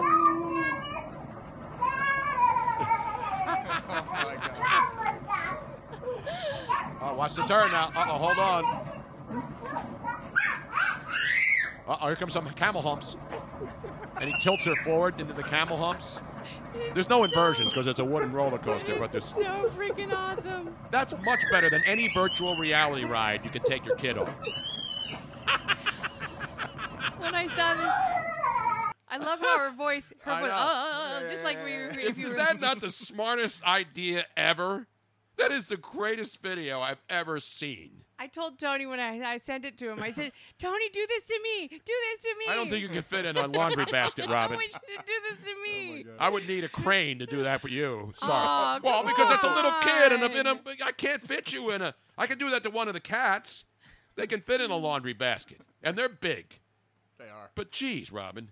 I this is so so freaking awesome. Congratulations on whoever that is. Who totally. whoever whoever you are that has him as a dad, congrats. You that's the you that's a father of the year, yes. man. That's a definitely father that of the year. Is absolutely brilliant. Because you can you know you can download anything now. You know, rides on roller coasters, and this is not even virtual. This is just a guy with his daughter in a in a in a laundry in a basket. laundry basket on his lap, right? And he has it perfectly synchronized to the to the ride. It's incredible because in a lot of the virtual reality rides you go into, I don't really like them when you're in a dark room and just the room is just basically turning and shaking. And while it, it looks real, those rooms bother me. We did the one, the space one at Disney, the real yeah. height, and then you want to talk about G-forces yeah. because it's actually spinning around. You're actually in a in a centrifuge. Wow. And a lot of people can't handle those G's. And and the other thing is that this is a lot cheaper than building your kid a roller coaster in the backyard. Exactly. And you, exactly. Oh, so fantastic. Uh, nine, nine, nine, eleven Sixers. I remember when Tony was giving Space Mountain rides on his lap with the junk handle in. Me too. I played Carnival. We did all those rides with the young ladies. Would you like to play Carnival, young lady? And then these are, of course, of legal age young ladies when I'm of talking course. about that. Yeah. twenty-one and over only, please. So we play Carnival. We play uh, Hide the Salami. That's a popular game. Yes. You don't need any kind of, you don't even need a salami to do that. Or it helps if you have one. Anyway, Charlie Steiner is going to join us here in about seven minutes. So we gave you the roller coaster. I, I saw this, li- and I, I hate lists, but did you see this list this morning? I don't think so. About the most, the most, uh, not angry. I got to look it up now. It's not on Forbes, and I printed it. I didn't print it out, but it's the cities that have the most. I'll have to look it up again. I wrote it down at the last minute, but Philadelphia is number five of the cities that have the most tension or anxiety. Okay. It's, it's, it's one of those lists. Number one, Detroit, Michigan. The people who live in Detroit have the most anxiety. Number two. About where they're living? It's a combination of yeah. things like, uh, you know, bills, things that bother okay, you. Okay, so it's not it's not necessarily having anything to do with crime. No, it's just a, it's a lot of different oh, factors okay, okay. that they figure in. Crime has something to do with it, obviously, because yeah, yeah. when you look at the top five cities, Detroit's number one, Cleveland's number two, Newark, New Jersey is number three, Baltimore is number four, and Philadelphia is number five. Wow. So I'm, I didn't make this list, but look it up, Robin. You know what the least anxious or tens- tension-filled city is? Fremont, California. Fremont, really? According to the... Look it up, because I'm not making this up, and I'm not trying to... I'm not drawing any conclusions here. And they do this, the happiest city, the unhappiest yeah, yeah, yeah, city. Yeah. This isn't happy or unhappy. This is about anxiety or stress. I think it's stressed out cities, if I'm not mistaken. It was a list that was released this morning. There's a video to it, but the video's too long. And then they have a psychologist on and tell you why these cities are stressed. If you live in those cities, why do you have to give me one of those? For what? For giving you a list that I had nothing to do with putting okay, together? Okay, so I found it. So the Detroit won the most stressed city. Most stressed city. I said anxiety, the, stress, similar. Right. I just didn't remember because I didn't write down the what the list was. For the second year in a, row, in a row, Detroit won number one ranking. And um, I told you the top five. Detroit, Cleveland, Newark, New Jersey, Baltimore, and Philly are the top five. All the way like at one hundred eighty-two is Fremont, California, which supposedly is the less stressed-out yeah, city. The least stressed cities. Fremont, California came in at the top, followed by Bismarck, North Dakota. You stay out my Bismarck. Sioux, Sioux Falls, South Dakota. So you got, wait a minute, so you have North Dakota and South Dakota. Mm-hmm. Overland Park, Kansas, and Fresno, California. Fresno, the, hello. The low five. And it's ranked, um, the stress... is about work stress, financial stress, mm-hmm. family stress, and health and safety stress. So there it is. I don't make these lists. Yeah. Yell, you know, holler at the people who are doing this research. I'm just, a, I'm just a messenger. We're not going to do what your top five stressful things if you live in Philadelphia, Baltimore, Detroit, uh, Cleveland, or Newark, New Jersey.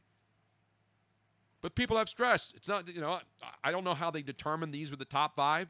I don't know how they determined in the top fifty were. I mean, they obviously, I don't know how many people they interview. It's interesting to see. I can I can confirm that Philadelphia is a very stressed out city. It is, it is. Especially when the Phillies are start off great and then they suck. There's sometimes a lot of stress. It may be good, sometimes it may be shit. You know, when you had Nick Foles and uh, do you trade him? No, he's the quarterback. The other guy's the bad guy. This guy's bad. This guy sucks. As Falcon thirty-nine says, I live in Detroit, and that's fake news.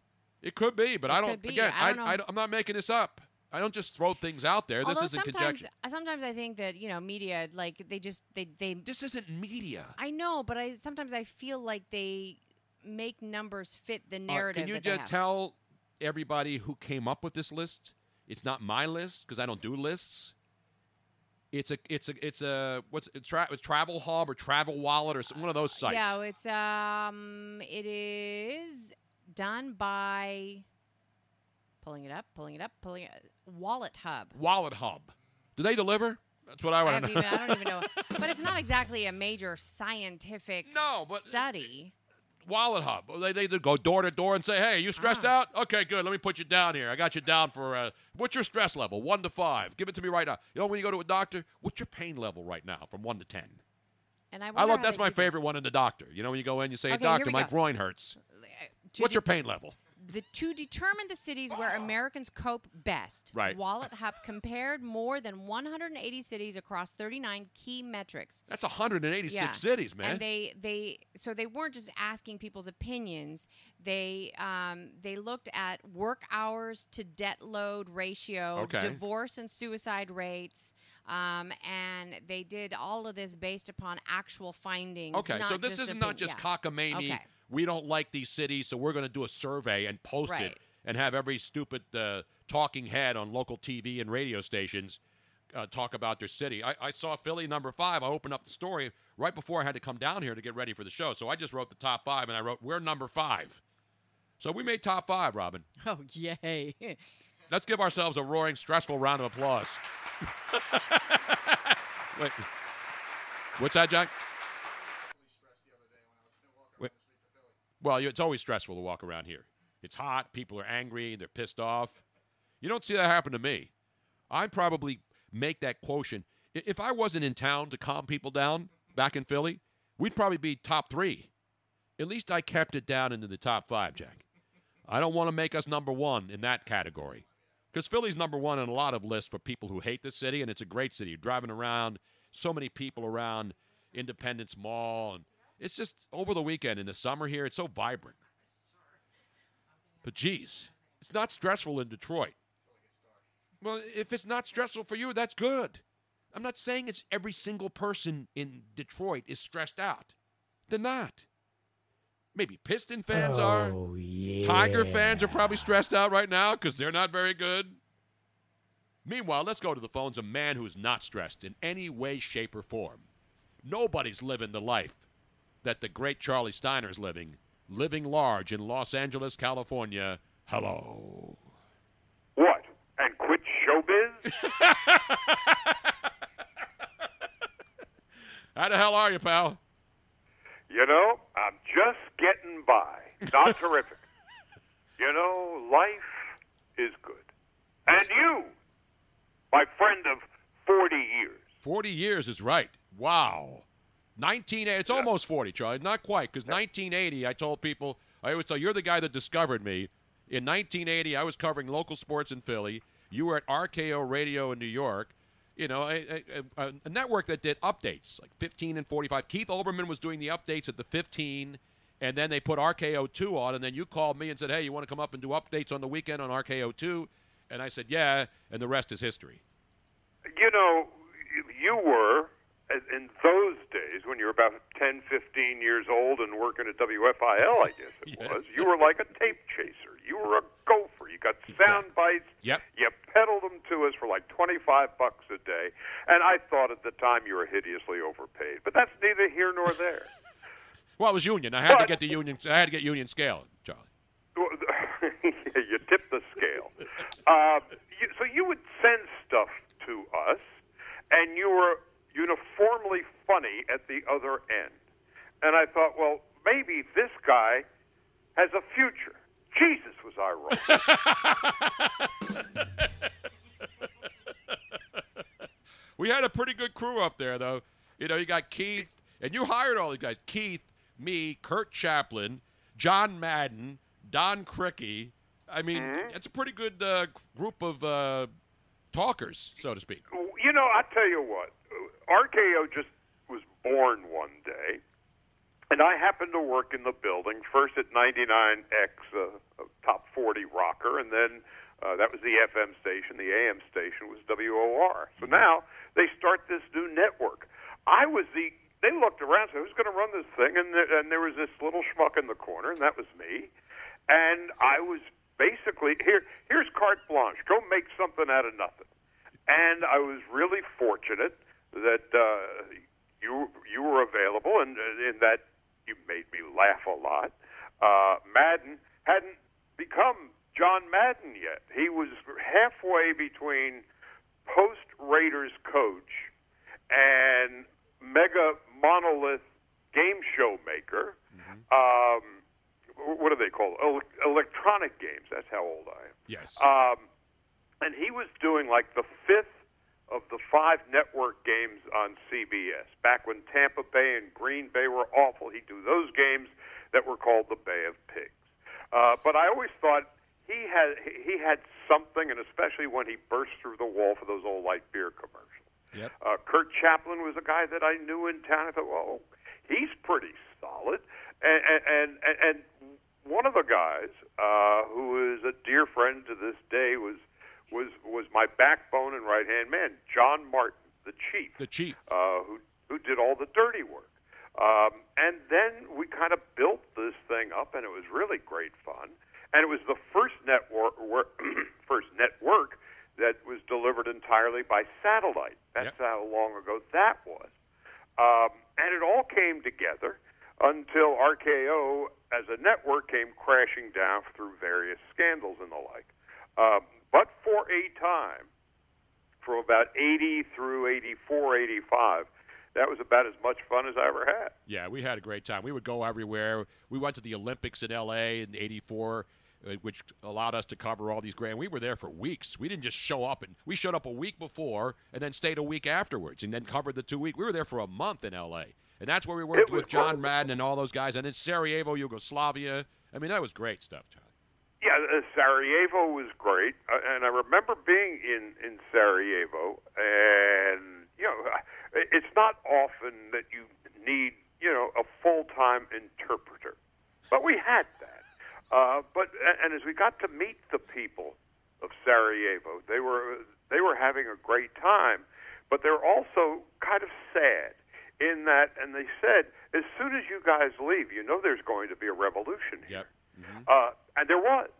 And I, I will never forget several weeks after we left and the uh, the shooting and the bombing began, there was a picture of uh, what they called the flats, the, the uh, apartment buildings in which we lived were being blown out by tank uh, artillery. Um, and so yeah, I'm, we're doing a fine job in bringing this conversation up, aren't we? But it was part of, of, of the wonderful experience, world experience, that we had uh, low those many years ago. Absolutely. And then uh, all those years, and then we I go back to Philly, you're still in New York, and then you go to E S P N, and not only, obviously, with SportsCenter back in the heyday with Keith and Dan and, and, and when E S P N was must-watch T V every night at eleven o'clock and throughout the day with SportsCenter, you became famous in all those commercials, Charlie. I mean, people loved you. And then boxing. You were Mister Boxing at E S P N. I, it, it, I was very lucky in that when I got to E S P N, I didn't know the first damn thing about television. I truly did not. Um, and on the very first day at E S P N, a coordinating producer came over to me, and I, you know, my eyes are bugging out of my head, not sure what uh, what I was supposed to do. And, and he said, "How's it going?" I said, "Well, I'm a little bit over my head at the moment." I said, "Don't worry. We've got a flight booked for you for this afternoon. You are flying to Las Vegas. You're going to cover the press conference of Sugar Ray Leonard versus Donnie Lalonde." And that is how I became the boxing guy. And uh, I was very fortunate. I covered really the last great era of the sport when there were not just a, a few fights here and there. There were big events, two or three big events during the course of a year where we would spend a week or ten days in Vegas, and we would spend time with the fighters at their training camps and all of that. So my first fight was pre-E S P N, Ali Holmes, and my last fight was uh, Tyson and Holyfield, the bite. Yep. And by that time, I was beginning to get worn out on the sport. And the night that Holyfield had uh, his ear bitten, um, I looked into the camera and said with a straight face, "Evander Holyfield and a portion of his right ear were rushed to the hospital tonight in separate cars." It was then that I knew it was time for me to go. Now, before we get into one of my other favorite moments of your career, and so we're like, this isn't like this is your life, Charlie Steiner. I mean, you're still doing the Dodgers. You're out in L A at Phillies and Dodgers tonight. We'll get to that, but I want to ask you about the, the Pernell Whitaker thing, because you and I were oh. in L A during the eighty-four Olympics, and we saw right. the whole Holyfield debacle, and then we saw Pernell Whitaker, and we knew then that this guy was a very skilled young man. Well, that eighty-four boxing team was probably the best that uh, the U S ever produced for the Olympics. Pernell Whitaker, Sweet Pea, uh, was a lovely kid, and he, you couldn't touch him. He he, he was a great defensive fighter who had uh, an enormous amount of skill. Um, and, you know, I was so saddened to hear of uh, his death today. Um, and I remember he was fighting uh, Julio Cesar Chavez mm-hmm. at the Alamo Dome in San Antonio. sixty thousand people were there. nineteen ninety-three. Yeah. He, what's that? That was nineteen ninety-three for people who are trying to try, okay. put it in perspective. Um, and it, it, it was probably the the most egregious decision I had ever seen. Um, and when I was on E S P N, I was not one of those guys on the soapbox. I tried to report a story as straight and, and, and fair as I could. But it was such a horrible decision. And I remember going back to his uh, dressing room after the press conference that night, and then uh, I would spend some time with him the following day. Um, and in the dressing room, he was disconsolate. He was in tears. He knew that he had been robbed. And if you recall, way back when, on Sunday mornings, there would be then like an hour-long SportsCenter, which was a very big deal then. Uh, that was before it was wall to wall to wall to wall. And we would do a live shot. You know, we would finish our, our previous night's work well after midnight. We would bat, be back at the arena the following morning at seven o'clock or so, whatever it was. And I was determined to uh, uh, report the story from the center of the ring. And I remember saying, uh, we are reporting to you live this morning from the scene of the crime. Um, and and it was it was it was one of those moments where here, when you fight for a championship at the level that he did, and many of the fights that I covered for the years that I was at E S P N, you can't begin to overestimate the amount of work that is put in, not only by the fighters, the trainers, and all of that, and then to have it taken away on the capricious whims of a, a couple of judges who were clearly in the back pocket of uh, Jose Suleiman, who was running the W B C. Um, it, w- it was moments like that that began, for me, to sour on the sport. The, the next day, and I, again, one of the nice things about covering boxing, which was so different than all the other sports, and I can't tell you what it's like now because it's been so long since I've done it.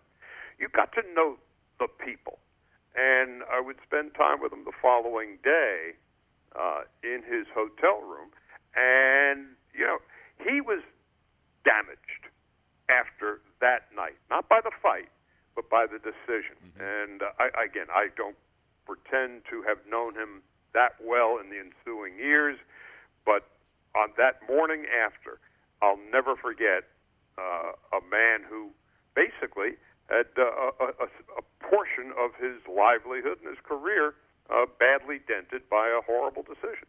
Talking with Charlie Steiner, of course, voice of the Dodgers and E S P N SportsCenter and boxing and Wimbledon. Yes, I didn't forget Wimbledon, Charlie. I didn't forget. Thank you very a- much. A- and, and, and, and you forgot the New Jersey Generals. That's right, the New Jersey Generals of the U S F L. You and Donald right, Trump, right, I think, Al. were in the broadcast booth together, were you not? Was he your color man, uh, Donald Trump, at the time before he was president? Nobody wanted to be. so He would it... come in, and uh, thankfully I was employed by the radio station that had the rights uh, from the Generals. So when he bought the team, um, he felt he had some some God-given obligation to come on the post-game show. Uh, we had an editorial dispute about that. Occasionally he would come in, and he didn't know whether they sewed up or blowed up a football. Um, and, and, and so, you know, the league lasted three years, and not coincidentally, uh, he owned the team in their final two and precipitated the league's demise. And you know what that is? It's an outrage. Yes. In the words of former President Barack Obama. But Charlie Steiner, so U S F L, Herschel Walker, and those guys. But, of course, Wimbledon, Charlie, I'll never forget it. And people forget this. Thank you. I don't. I remember you were covering Wimbledon, and I was in New York, Wimbledon. I was in New York, and on the fourth of July, you got into an international incident that many people may have forgotten, except this reporter, Tony Bruno. That, do pe- how many people remember that? Because seriously, you were like the lead story at Wimbledon in the final weekend on the fourth of July.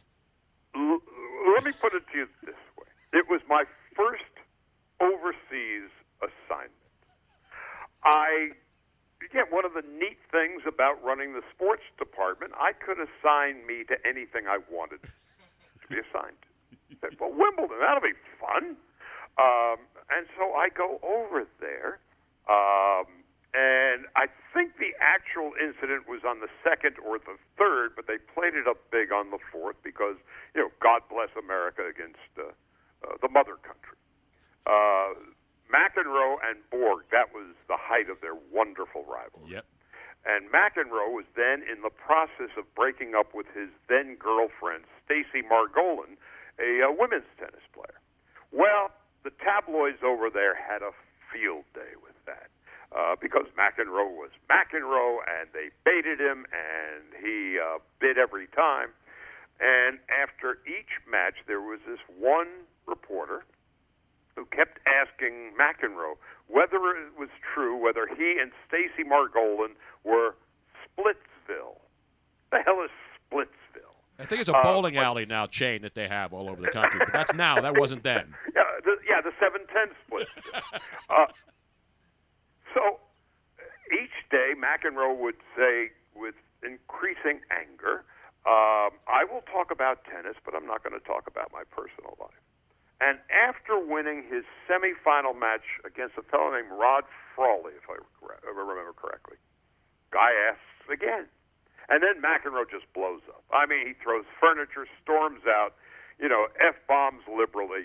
And me and this young woman who was the correspondent, this is how old this story is, for Life magazine, Uh, we go over to the perpetrator and say, come on, man, you're, you're ruining it for us. Um, you're, we, we want quotes, we want sound bites and all that. And then this other Brit comes over to me and sticks his finger between my eyes and says, it's none of your business, mate. And I say, get your finger out of my face. And he does it again. And then he says, do you want to settle this thing outside? Upon which he climbs a chair. He's on a chair, and then he decides he's going to dive on me. So we get into it a little bit. Now, again, the All England and Lawn Tennis, Lawn Tennis and Croquet Club in those days did not have a full-fledged media room. It was a little phone booth, and no cameras were permitted except one. Uh, and the one picked up this little, as they call it over there, a fracas. Fracas. Well, oh, Jesus. Not a fracas. And, Not a fracas no. or a fracas. A fracas? A fracas. Mm-hmm. Uh, so we have at it. And uh, those sorts of things don't happen at Wimbledon, but it did uh, on my first week of my first overseas assignment. And it gathered a, a good deal of steam. Um, and so my immediate thought was, I better call the mothership, R K O. Uh, I said, there may be a story. And I think you and Olbermann were there. Yes, we were and, working that day, and that became the big story, not just because it was part of R K O. It was an international incident, Charlie. You were public enemy number one outside of the United States of America. Well, the day after the free-for-all, and, and again, now, after the, the, the room clears, um, the bobbies, the, the cops, the gendarme, they're, they're looking for the two perpetrators of this little fracas. Uh, H B O, I think it was their first or second year of doing Wimbledon, um, and, and their executive producer said, come with me. And so I am literally hidden inside the H B O production truck under a blanket for the next couple of hours so I would not be found. All right, so now I go back to the hotel, um, and this is before days of voicemail. Uh, there were just lots of pink message Post-its for me. And I'm thinking, oh, this is not going to end well. Um, but a radio station from Kansas City calls, and I said, well, for whatever reason, I picked it up. And they, they, their angle was that this patriotic American, Wah, was defending John McEnroe, fellow American, on foreign soil on the fourth of July in Great Britain. And I'm thinking, I might be able to survive this thing.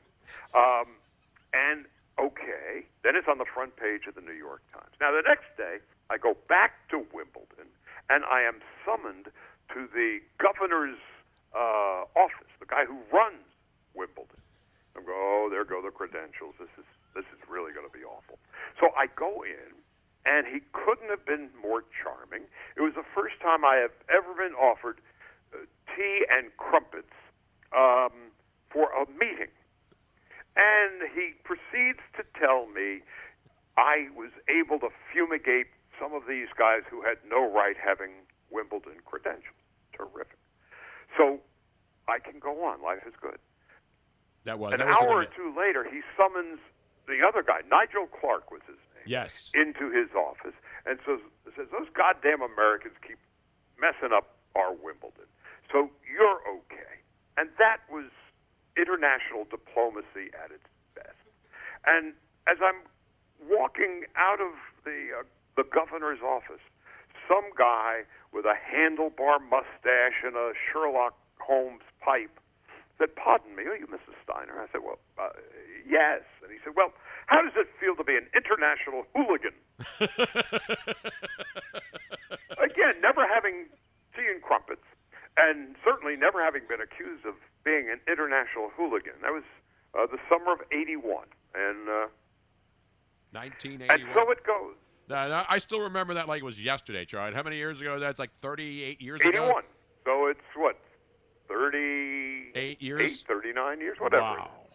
Wow. That's unbelievable. It, a lot of people don't remember that story, but it was on every newspaper, every it was a it was an international story. It wasn't I just was, yeah, it was, was, was huge. I was on the front page of the New York Times. So the P S to all of this. The P S to all of this.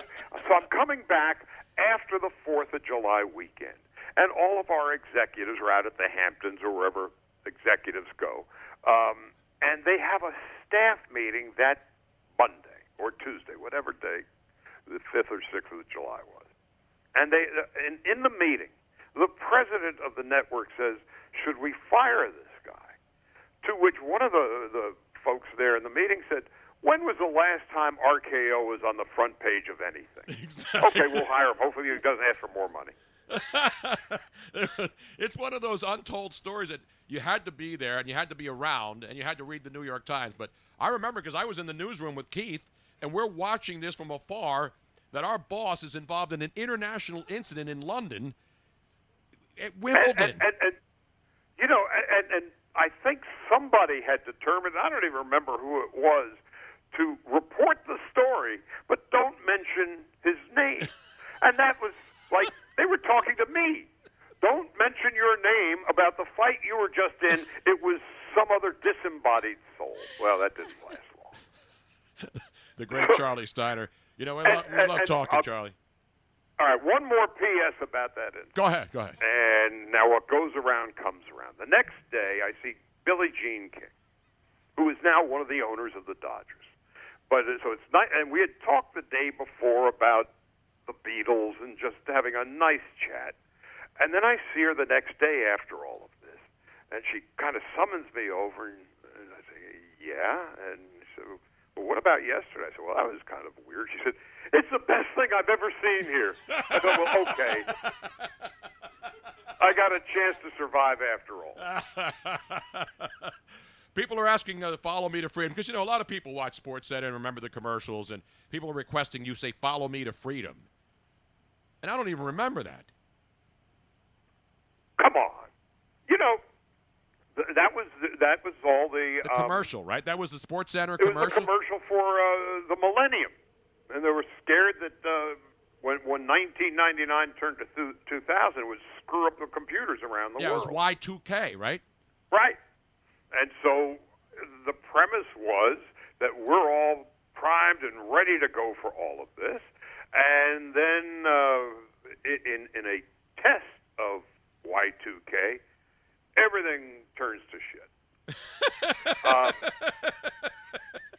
McGuire's beating up a, a, a computer.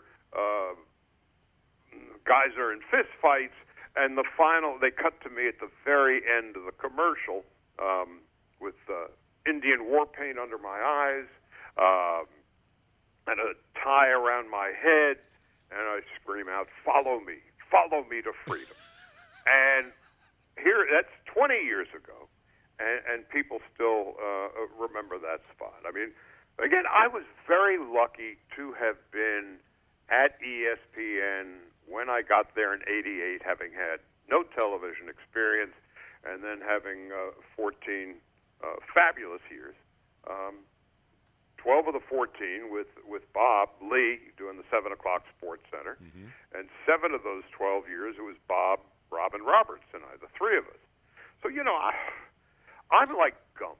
I just kind of show up, and generally speaking, interesting, if not good stuff, happens. No, good stuff always happens. And then, uh, so I'm in Philly, you're now at E S P N, and all of a sudden, I get a phone call from you. "Hey, they're starting a radio network. You should come up here and uh, and, and interview for it."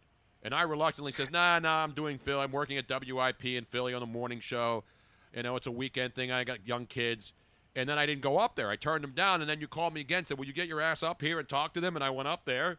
They interviewed me, and they hired me. And that was uh, that was well, the, that was the E S P N connection with Charlie Steiner and Tony Bruno. Yeah.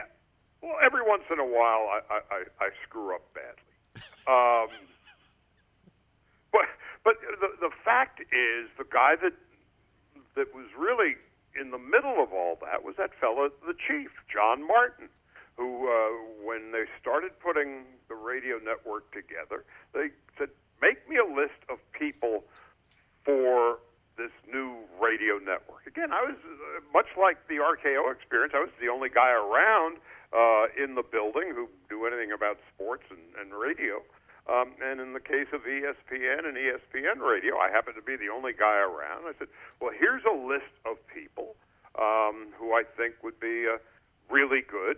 And uh, and you're on the top of the list, you and Chief. And so Chief was the guy who then put all that stuff together. Me, I was just a schmuck doing the seven o'clock show. And, of course, uh, Chuck Wilson and Keith Olbermann, the three of us, the original show, and the rest yeah. is history. But Robin finally found the Y two K commercial, and I'm like, Robin, find the commercial because it's on YouTube. So can we play that right now? Because I remember it vividly. I just didn't remember the line, but I remember you were the pool boy, and you know, and that's that was true. Another commercial. And that's no, when I, I was traded to Melrose yeah. Place. Now, I would, yeah, that was the Mel. But I, I was the pool boy because I would clean Keith's pool every weekend when I went up there. When Keith had the house, oh, so you, you you were paid less for that than I was. Yeah, I was paid nothing. I just did it because I wanted to hang out at Keith's house and have barbecues and stuff on Friday nights. This is the Y two K. This is SportsCenter commercial. Yeah, those are this is this is SportsCenter. They're, they're they're award-winning commercials. This is Charlie Steiner, a man who got into an international incident. You know, I got all these young people, Charlie. I got to like educate them on all this stuff. It's an outrage. Well, yeah, they don't, I understand that, but you know they don't know a fracas no. when they see one. They know caca, of course, but not a frog. They're hearing it. Yeah. All right, let's play this commercial now because some people will see it who haven't seen it. If you haven't seen it, then you really haven't been around. I get you haven't been around forty or fifty years ago, but this is only twenty years ago, Charlie. Only twenty. Thank you. Okay, let's play the commercial now, Rob. With the year two thousand approaching, we're trying to make sure the software here at SportsCenter is Y two K compliant. Y two K test in three, two, one. Oops.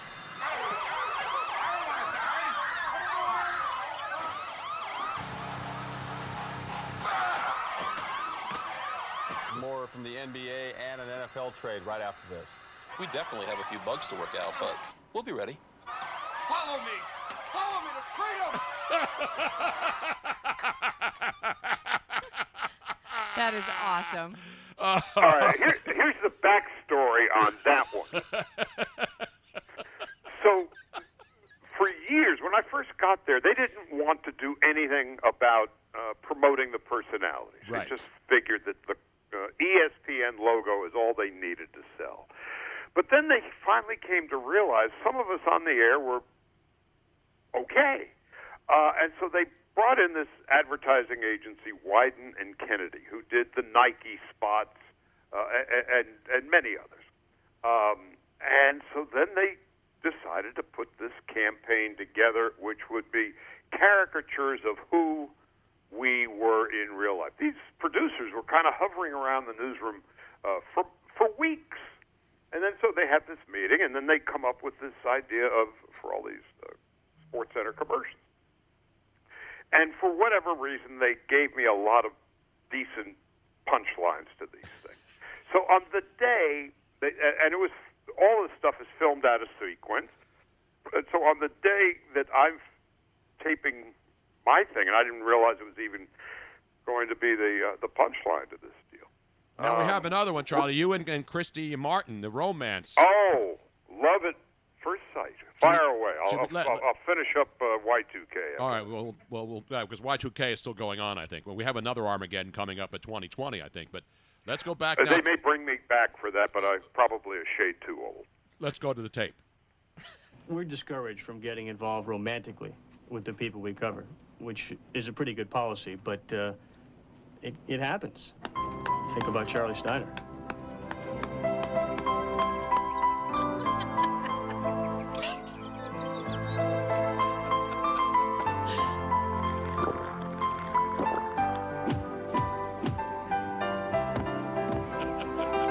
cliche to say love is beautiful, but what Charlie has is beautiful. With Ravi. I mean, all these people. It's, you know, the best part about doing this for a long time, besides getting older and being smarter, is seeing all these people and having worked with pretty much anybody who's ever been in the industry. Have you noticed yeah. that, Charlie? Oh, it was great. Uh, to, to finish up on, on Y two K. I'm so sorry. I'm sorry I cut. That. I'm sorry I cut the Y two K story short. Story. Well, you look. You've got three hours of this nonsense. Exactly. It's not like you're constrained by time. No, that's. Uh, hey, listen. It's your time. I mean, as long as you want to stay on, I'm I'm ready to talk, man. People love this stuff. This is. Oh yeah. I'm feel, ready to take hostages. Are you kidding? I feel um, like I feel like behind the actor's studio. Except I haven't asked you your favorite curse word yet. What is your favorite curse word, Charlie? Oh, you know, I have a meager reputation to uphold. Period. Uh, so anyway, so now the day that I'm going to shoot uh, the Follow Me to Freedom, right. They come in again, and, and they've transformed the newsroom and, and back areas into like these quasi sound studios. About noon, their makeup person comes in and puts that Indian war paint under my eyes. And so I'm preparing the seven o'clock show as I normally would. I'd sit behind uh, the computer and, and write whatever it is I'm going to write. People walk in, hey, how you doing? I'm writing it. Okay, fine. So now uh, I'm supposed to be in wherever it was we shot it, about four o'clock in the afternoon. So about a quarter to four, I go into the men's room, and I look in the mirror, and I've got this Indian war paint on my face for the last four hours, and nobody once looked twice. It was like, okay, just another day at the office. And you had the, the so, was, it a, was that a necktie you had tied around your head? Yeah, it was my tie. Okay. The, the producer said, why don't you take your tie off and put it around your head?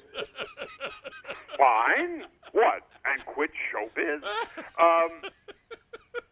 So now uh, I, we go through about three or four different lines above and beyond Follow Me to Freedom. I will lead you to the underground, brothers and sisters, and all of that nonsense. And Follow Me to Freedom. So they were the ones who picked that out. And the P S to this endless story. The following spring, at spring training, um, with the Atlanta Braves are covering them that, that particular day. And if you remember, Glavin and Smoltz had the Chicks Dig the Long Ball yes, commercial. Yes, and, and and how they produced that Nike and Wyden and Kennedy was exactly how they did ours, Follow Me to Freedom. Beautiful.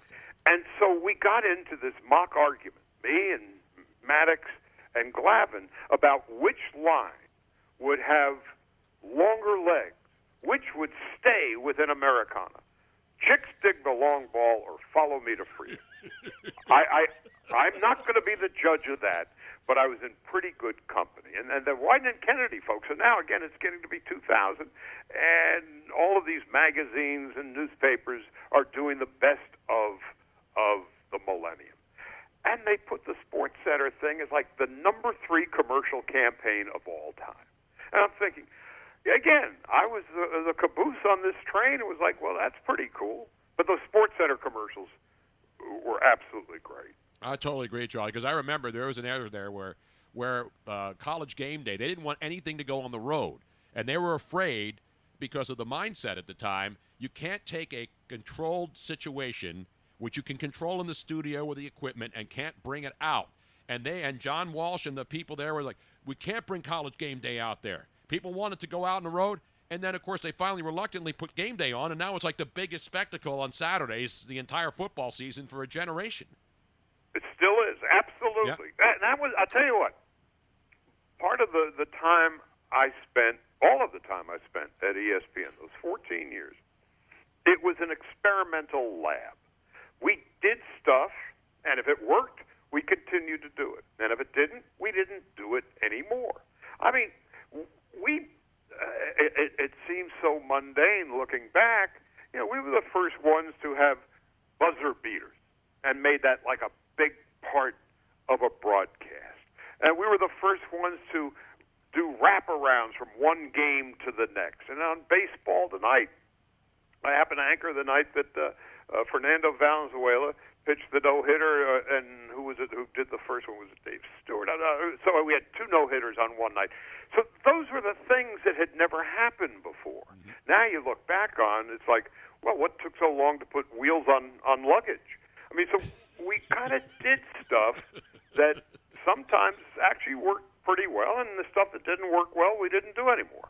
No, you're right. And the thing about the wheels on luggage, the first person came up with it, and they were only went one direction. And then they said, hey, how about if we have the wheels turn around so we can turn the thing and not have to pull one's way? So that's what happens. Yeah. That's what happens, John. And, and that's what we did at SportsCenter. I mean, it, it, we just kind of it, we we did it on the fly. And, again, we were new. And we had, we had a little bit of competition from C N N with uh, Nick Charles and Fred Hickman. Uh-huh. And But, you know, we wiped them out. Then Fox tried to go up against SportsCenter, and we wiped them out. And so for a time, and again, the big difference between SportsCenter then and SportsCenter now, SportsCenter then, it was appointment viewing at seven o'clock. Uh, what happened during the day when we were at work? Mm-hmm. And it was appointment viewing at night. What were the highlights of the game? There were no phones. There were no immediate updates. So you had to watch television. You had to watch SportsCenter to know what was going on in sports. And, and, and in the space of just a, a couple of years, I got there in eighty-eight, and within two years, um, Robin was hired, Keith was hired, Dan was hired, Tirico was hired. All of a sudden, th- this wonderful group of talent arrived at a time when SportsCenter was trying to uh, gain its sea legs, and we were part of a you know a, a wonderful journey. No, no doubt about it, Charlie. And everybody that you talk to who's been or was around at the beginning, you know, with the SportsCenter stuff and Keith and Dan, Keith and, uh, you know, Dan, obviously must-watch T V. And now everything's changed because of the internet, because you can get scores instantly. You can, you know, uh, John Martin was here a couple of weeks ago when he was covering the N B A, and Robin got to meet him, and we, we had dinner together, and we're sitting. And we, he came down into this basement here in our wine cellar, and he came on. That was the day I gave out the winning superfecta on the Kentucky Derby this year, and he called me the day of the Superfecta and said, did you bet the horses? Did you bet the horses? Because I completely forgot, and I didn't bet the five horses, but John was here, and John's a great guy and a great friend. So you, me, John Martin, we all go back forty years, and he's still yeah. producing stuff along with Beth Faber for E S P N Radio. It's unbelievable. I had my, excuse me, seventieth birthday. Actually, it's coming up on Wednesday, but on Friday night I had a, a little bash out here. Uh, and the Chief was here, the Chief. And then the next night we went to see uh, Paul McCartney. You may have heard of him. He was in a band called The Quarrymen. Never heard uh, of him. I heard of John Martin, the Chief, but never this McCartney guy. But anyway, uh, to your point, yeah, we go back a very long time um, at a time when you know we were we were learning the ropes of this industry. And it was an enormous amount of fun, whether it was at uh, radio. And, again, I'm, I've always considered myself a radio guy, although uh, E S P N hired me. I wasn't even seeking the job. Um, and then uh, went to the Yankees on the radio, and uh, then from the Yankees to the Dodgers. I'm a radio guy who just got waylaid for about fourteen years. And still, uh, now you're a T V guy, and you do the Dodgers. And I, when I called you this morning thinking you were in town, you told me the whole story about how now you – because of your uh, you, clout and experience, and because you run the Dodgers sort of like LeBron runs the Lakers, you make the final calls. You want to run that part by me one more time?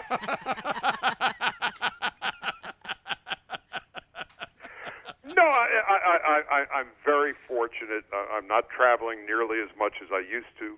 Uh, the road can get you down. Um, and again, so I was fortunate not being in Boston this weekend. Um, so that I was able to see uh, McCartney, which was just one of those wonderful seminal moments. Um, and then Ringo comes out for the encore, and it's like, oh, geez. Um, and and so, yeah, what is wonderful now about where I'm at is that I'm still working more than enough, but I'm not uh, beating the hell out of myself every day to do it. Because baseball has to be the toughest grind of all the major league sports. I mean, it's just it, nonstop. Yeah, I mean, it's the relentless nature of the game. It's every day for one hundred sixty-two games in one hundred eighty-one days. And half of that time, you're on the road, packing a suitcase. unpacking a suitcase, um, and then getting on a plane. Granted, the travel, by travel standards, is fine. We're on a charter and all of that. But tell your body that when you're packing your bag and then stuffing all the dirty laundry in, and then you go back home and you're home for a few days and you go out on the road again.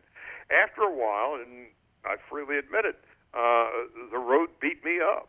And uh, the Dodgers have been beyond great and saying, okay, how can uh, how can we make this work for all of us? And they have, and I'm I'm thrilled to be here fifteen years later. And so you don't do anything west of uh, San Diego? Uh, I do. Well, I, I'm going to New York in September. Uh, but basically, I, I do all the home games and twenty-something on the road. So, yeah, I'm I'm thrilled. They're great. The team is good. Um, and uh, I'm in a, well, I'm in a good place. I got I got no kicks, pal. The only guy who has, a, I think, a better lifestyle than you right now is, is the Chief, John Martin. Every time I talk to somebody, oh, he was just here and we went out to dinner. Oh, he was in Philly right. during the N B A. He, we went out to dinner. He is that's, America's that's house guest. Chief does. Yeah, that's what Chief does for a living. He goes to dinner. And he does it very well. Don't say well. I didn't learn him real good. And he doesn't just go to, you know, Steak and Shake. He goes to the finest places with the finest wines, meats, and cheeses, as Kenny Mayne would say. Bring me your favorite meats and cheeses. Well, you know, and, and the thing about Chief, who is a large person, yes. um, he doesn't go to those little French restaurants with, like, two bites of for a main course. No. I mean, he he has a half a side of cow. Oh, yeah. As an appetizer. Yep, we've seen it. And then when he then he gets serious about eating. No, when he went, he, P J Carlissimo, Robin, and I, we went to a great little Italian restaurant here, and it was one of those, the restaurant was closing, the employees were all leaving, and we're still sitting there drinking wine and kibitzing, or kibitzing. How do you say it properly? Kibitzing. Kibitzing. You know, Itali- you know, I can't say Italian words real good. Clearly, you can't say Jewish words. No, I don't. I mean, when Chris Berman would come in, we'd talk about the whole mishpucha, and we talk about all yeah, that. Well, okay, you're, you're halfway there. It's kibitz. Kibitz. No, I knew it was kibitz. I just said it wrong. But I know it's kibitz. I'm the one who's not now even Jewish. Do. Robin claims to be more Jewish than I am, and I'm the one who tells her all these great Jewish lines and Jewish expressions.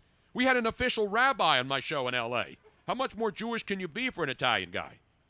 What are you, Don Rickles?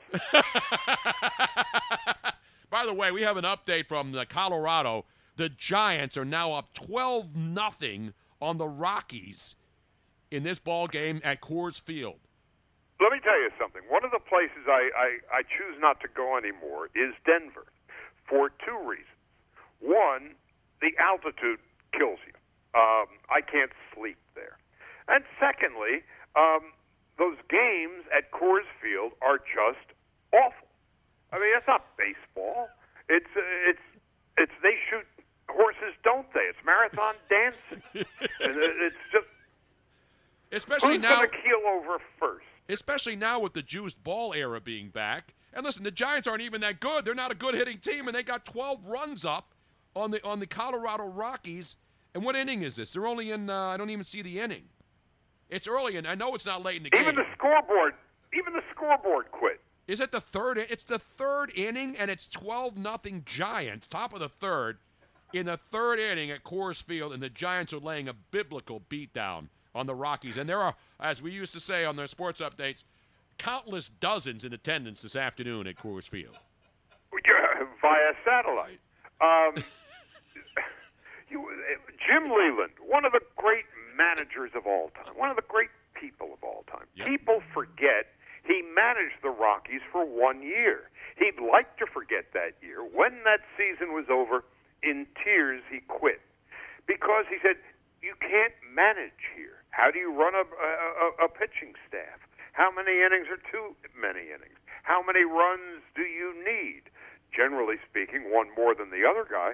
But most of the time it was five, six, seven, ten runs, and then they come from behind and tie it. It, it, it you can keep Colorado. Last thing, Charlie, and that's it.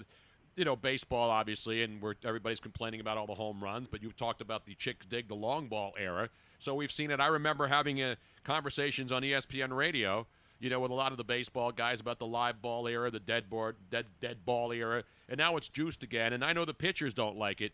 Is this good for the game? We're seeing all these home mm-hmm. runs.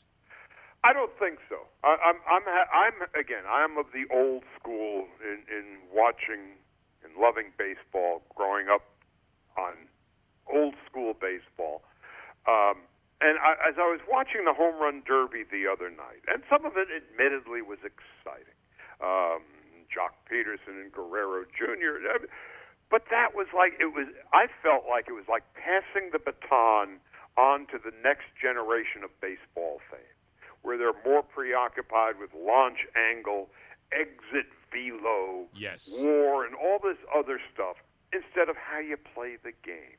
And so everybody is so now hung up on the home run and the shift and striking out or walking.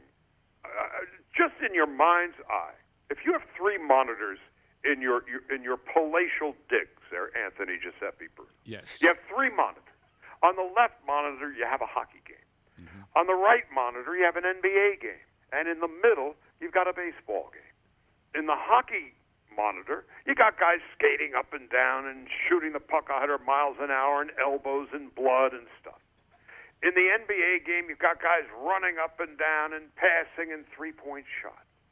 In the middle monitor, you have guys standing around in a shift waiting for a pitch to be thrown. How do you sustain that? Baseball is also entertainment above and beyond the sabermetrics. That's where baseball has to figure this stuff out. If you're just waiting around for a home run, you're going to wait a long time. And the the days of stealing a base, hit and run, uh, sacrificing, that's all done now. So there's no action on the monitor except from the time the ball strikes the bat until the next time it does. And if you're striking out a lot and walking a lot, that doesn't happen often enough. That's that's my spiel. What is your launch angle right about now, Charlie, as you hit seventy? I'm just happy to see you.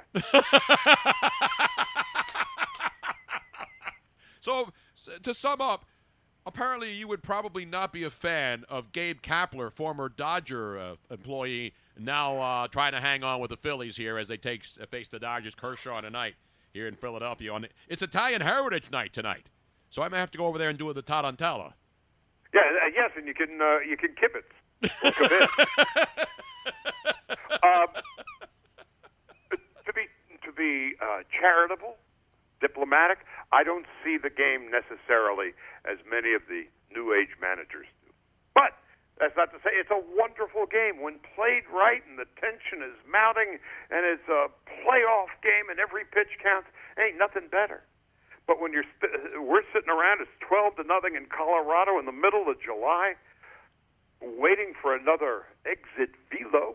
Ah, that's where that's where I'm missing it. Well, you got it all. You got it all, Charlie. You don't have to miss anything because you've seen so much, just like I have. That doesn't mean we're done. It means we've seen the good, the bad, and, of course, the ugly. And we'll get to see some more. Exactly. Good Lord willing, and the creek don't rise. Well, Charlie, if you get back to Philly, I mean, I, I, I'm so disappointed because I wanted to have bring you out to dinner, bring the Chief into town, and celebrate your seventy and my mother's ninety-fifth birthday this week. We could have had a gigantic mishpucha. The whole mishpucha would have been here. A mishpucha. Nice. That's, that's an Italian word, right? Exactly, yes. Uh. Try with a little extra garlic, olive oil, E V O O. A little extra garlic in there. There's no such thing, Charlie, as too much garlic or too much red wine. That's exactly wine. Right. Charlie, we could have kibitzed in the kibbutz. Oh, yeah. That, oh. And, and been kosher. Totally kosher. Totally kosher. Charlie, it, I, it, you know, I could talk to you forever. We've just talked for almost fifty minutes, and it feels like ten minutes. That's for you, maybe. No, it's great to have it's great to have this freedom where you can have a guest on and just talk as long as you want, as long as you feel like it. And it's been it's been great rem- reminiscing and catching up. And it it feels like we've had a reunion. Yes, it, it does. Really does. Well, it's great Thanks, to talk Tony. to you. Thank you, Robin. Thank you, ladies and gentlemen. Let's put your hands together for the great man. He is leading us to freedom. The great. Follow me. Follow him Follow to freedom. Me to freedom. He's not even on Twitter. You're not even on Twitter, are you, Charlie? No. Okay. So I can't follow you on Twitter, but I can follow you to freedom. Well, we have people yes, here. Charlie, we have people here. The greatest fifty minutes in radio. It really was. Oh, man, what little competition. Charlie, thanks, brother. We'll see you soon. Thanks, guys. There is a great Charlie Steiner. You're not getting that anywhere else. You can't do that on radio anymore, can you? Can you? Can you sit down and do fifty minutes with Charlie Steiner uninterrupted? No. You can do it on some awesome. podcasts.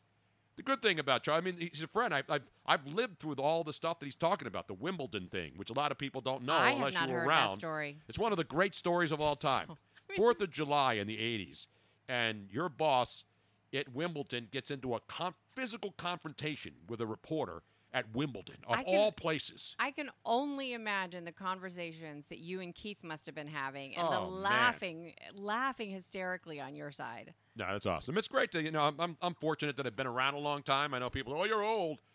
Yeah, I'm old. But w- when you're older, that means you've had experiences. Yes. And if not for Charlie, a lot of the experiences I had would not have been made possible without now, him believing in me. I did a quick search. I did not see any old film, video, or There's tapes photographs of it somewhere. I guarantee anything. you Keith has the tapes of that su- that Saturday. If anybody does, he does. He's got the tapes of the R K O radio updates where Charlie Steiner got into a physical confrontation at Wimbledon. I mean, it was international news. So this is like crazy. Somebody throwing down at the Vatican. You know what I mean? It's yeah. like it's like stuff you don't see reporters fighting. You may see them at like Eagles training camp when you got a couple of hothead local guys who are pissed off at each other's uh, columns. You know, you see that. You see guys pushing and shoving a lot. Oh, yeah. I mean, there's a lot of competition with bloggers and reporters and, and now, podcasters. And now and getting into uh, some kind of an argument fight that leads to, to, to physicality yes. is not as unusual. Back in no, those back days, then, you never was, saw a reporter never saw anything like brawling that. in a, at Wimbledon, for God's sake. It's unbelievable, man. It's my hero, Charlie Steiner. When I grow up, I want to be just like him about three years from now when I hit seventy. But that was a lot of fun. I hope everybody enjoyed it. And we thank you all for listening. You know, we still have to play, Robin. There's a lot of stuff to play. And we got to play our Jim Ross conversation. Yes, and our phones are open again. And the lines are ringing. two one five, four six two, T O N Y. two one five, four six two, eight six six nine. Uh, we got to do our Planet of the update, uh, uh, Planet of the Apes update yet. And I also want to let people know, if if you have been a frequent, frequent caller, mm-hmm. we might not be able to get to you again if we have other callers who have never called before. We're kind of like trying to to give it a little bit of a switch up. So so just so that you know, if you are, and in most days we don't yeah. have we're not we're not loaded with guests. We don't do a fifty minute interview, but when we have that chance to, yes. And I thought of it this morning when I woke up. I'm saying Dodgers are in town. Got to call Charlie. So I call him at eight. I call him at eleven thirty here, not knowing it was eight, not realizing he was still in L A where it's eight thirty. But he was up. Yeah. And proving that when you're seventy years old, you get up early, especially in L A. You know what I mean? You're or not you, sleeping in you, all day. Or you get up often. Exactly.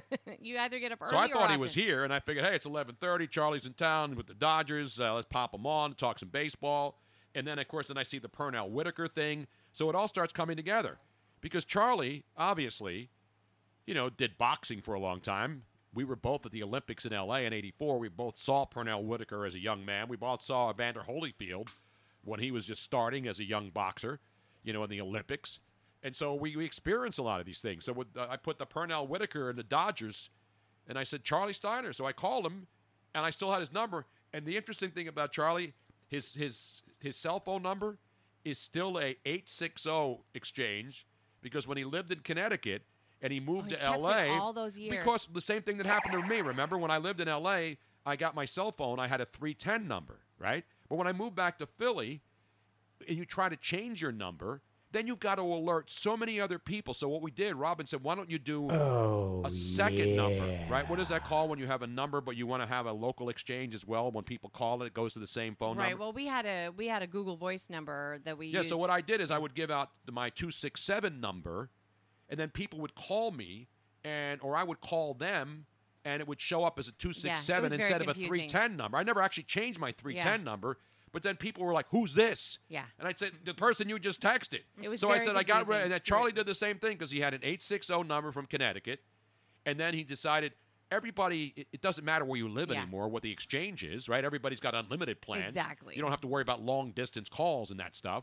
So Charlie kept his number, because he realized that if he changed it, he would have to notify everybody, everybody what his new number is. Yeah, so we, we got rid of those. So Charlie still has his Connecticut number. I still use my L A number.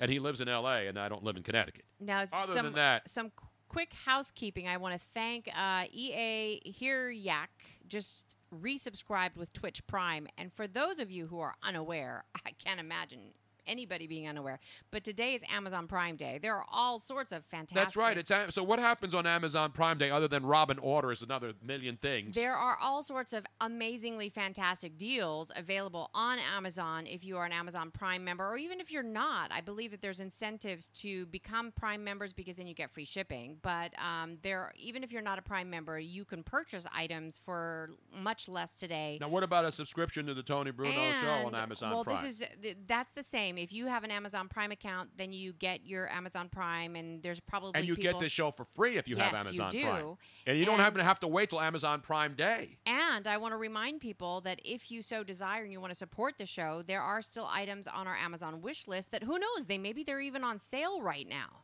Wow, that's a good idea, yes. Robin. Oh, what's in the box? We have. We're gonna do a. a uh, and we do have two boxes that um, one that we actually did open up because I wanted to make sure that. I had to sign for it, so I yeah, knew it yeah. was some sort of either uranium or something that cannot be delivered without a signature. So, Tony, I don't know, can you reach it or maybe... Now, maybe Jack can Jack reach it. Can... Now, the box has already been opened yes. because when the guy says sign it and it was heavy, I'm thinking maybe it's a, a neutron bomb, but no, you know what it is? It's wine, ladies and gentlemen. The what's in the box, first oh, box. What's in the box? It's there are, the Chirot. How many bottles, Tony? How there many are... bottles are in there? Four. Exactly right. There are everything four. Is coming in, sort of like the uh, the Tyler Skaggs night the other night. Everything numerically is matching up. There are how many bottles? Four, Four bottles of, I think it's pronounced Sherrod or Sherrod. I think it's just two R's and two T's. S H A R R O T T Winery, twenty-seven ten Cabernet Sauvignon. From the beautiful pine forests of the outer coastal plains. Yes. See, it says plain. No, plain. I'm sorry. See, I did floral again. It's the outer coastal plain out there. And I don't California. know. Hello. The, the, it, Actually, no, it's in New Jersey. It did not say who it was from from the box. No, that's the winery itself, I believe. Yeah, that's the winery. Larry. Larry yeah, oh, La- so Larry is the, this is his winery. It's oh, from Larry Sherrod at the well, winery? Either that or Larry, that's the uh, address that it's sent from because it's sent from Sherrod Winery. I'm not sure. Or one of it, the listeners texted me or, or, or made a message last week on our stream chat and said, look for wine or something in the mail. And I thought he was joking. So that was from last week. So my question is, and I'm putting it out there, if if if... who sent this to us? Are you Larry Sherrod? Is this your winery, or did you purchase us wine from this wonderful winery and you are wanting us to try it? Not com- it's oh, so it says eight five six agent said that it's from me.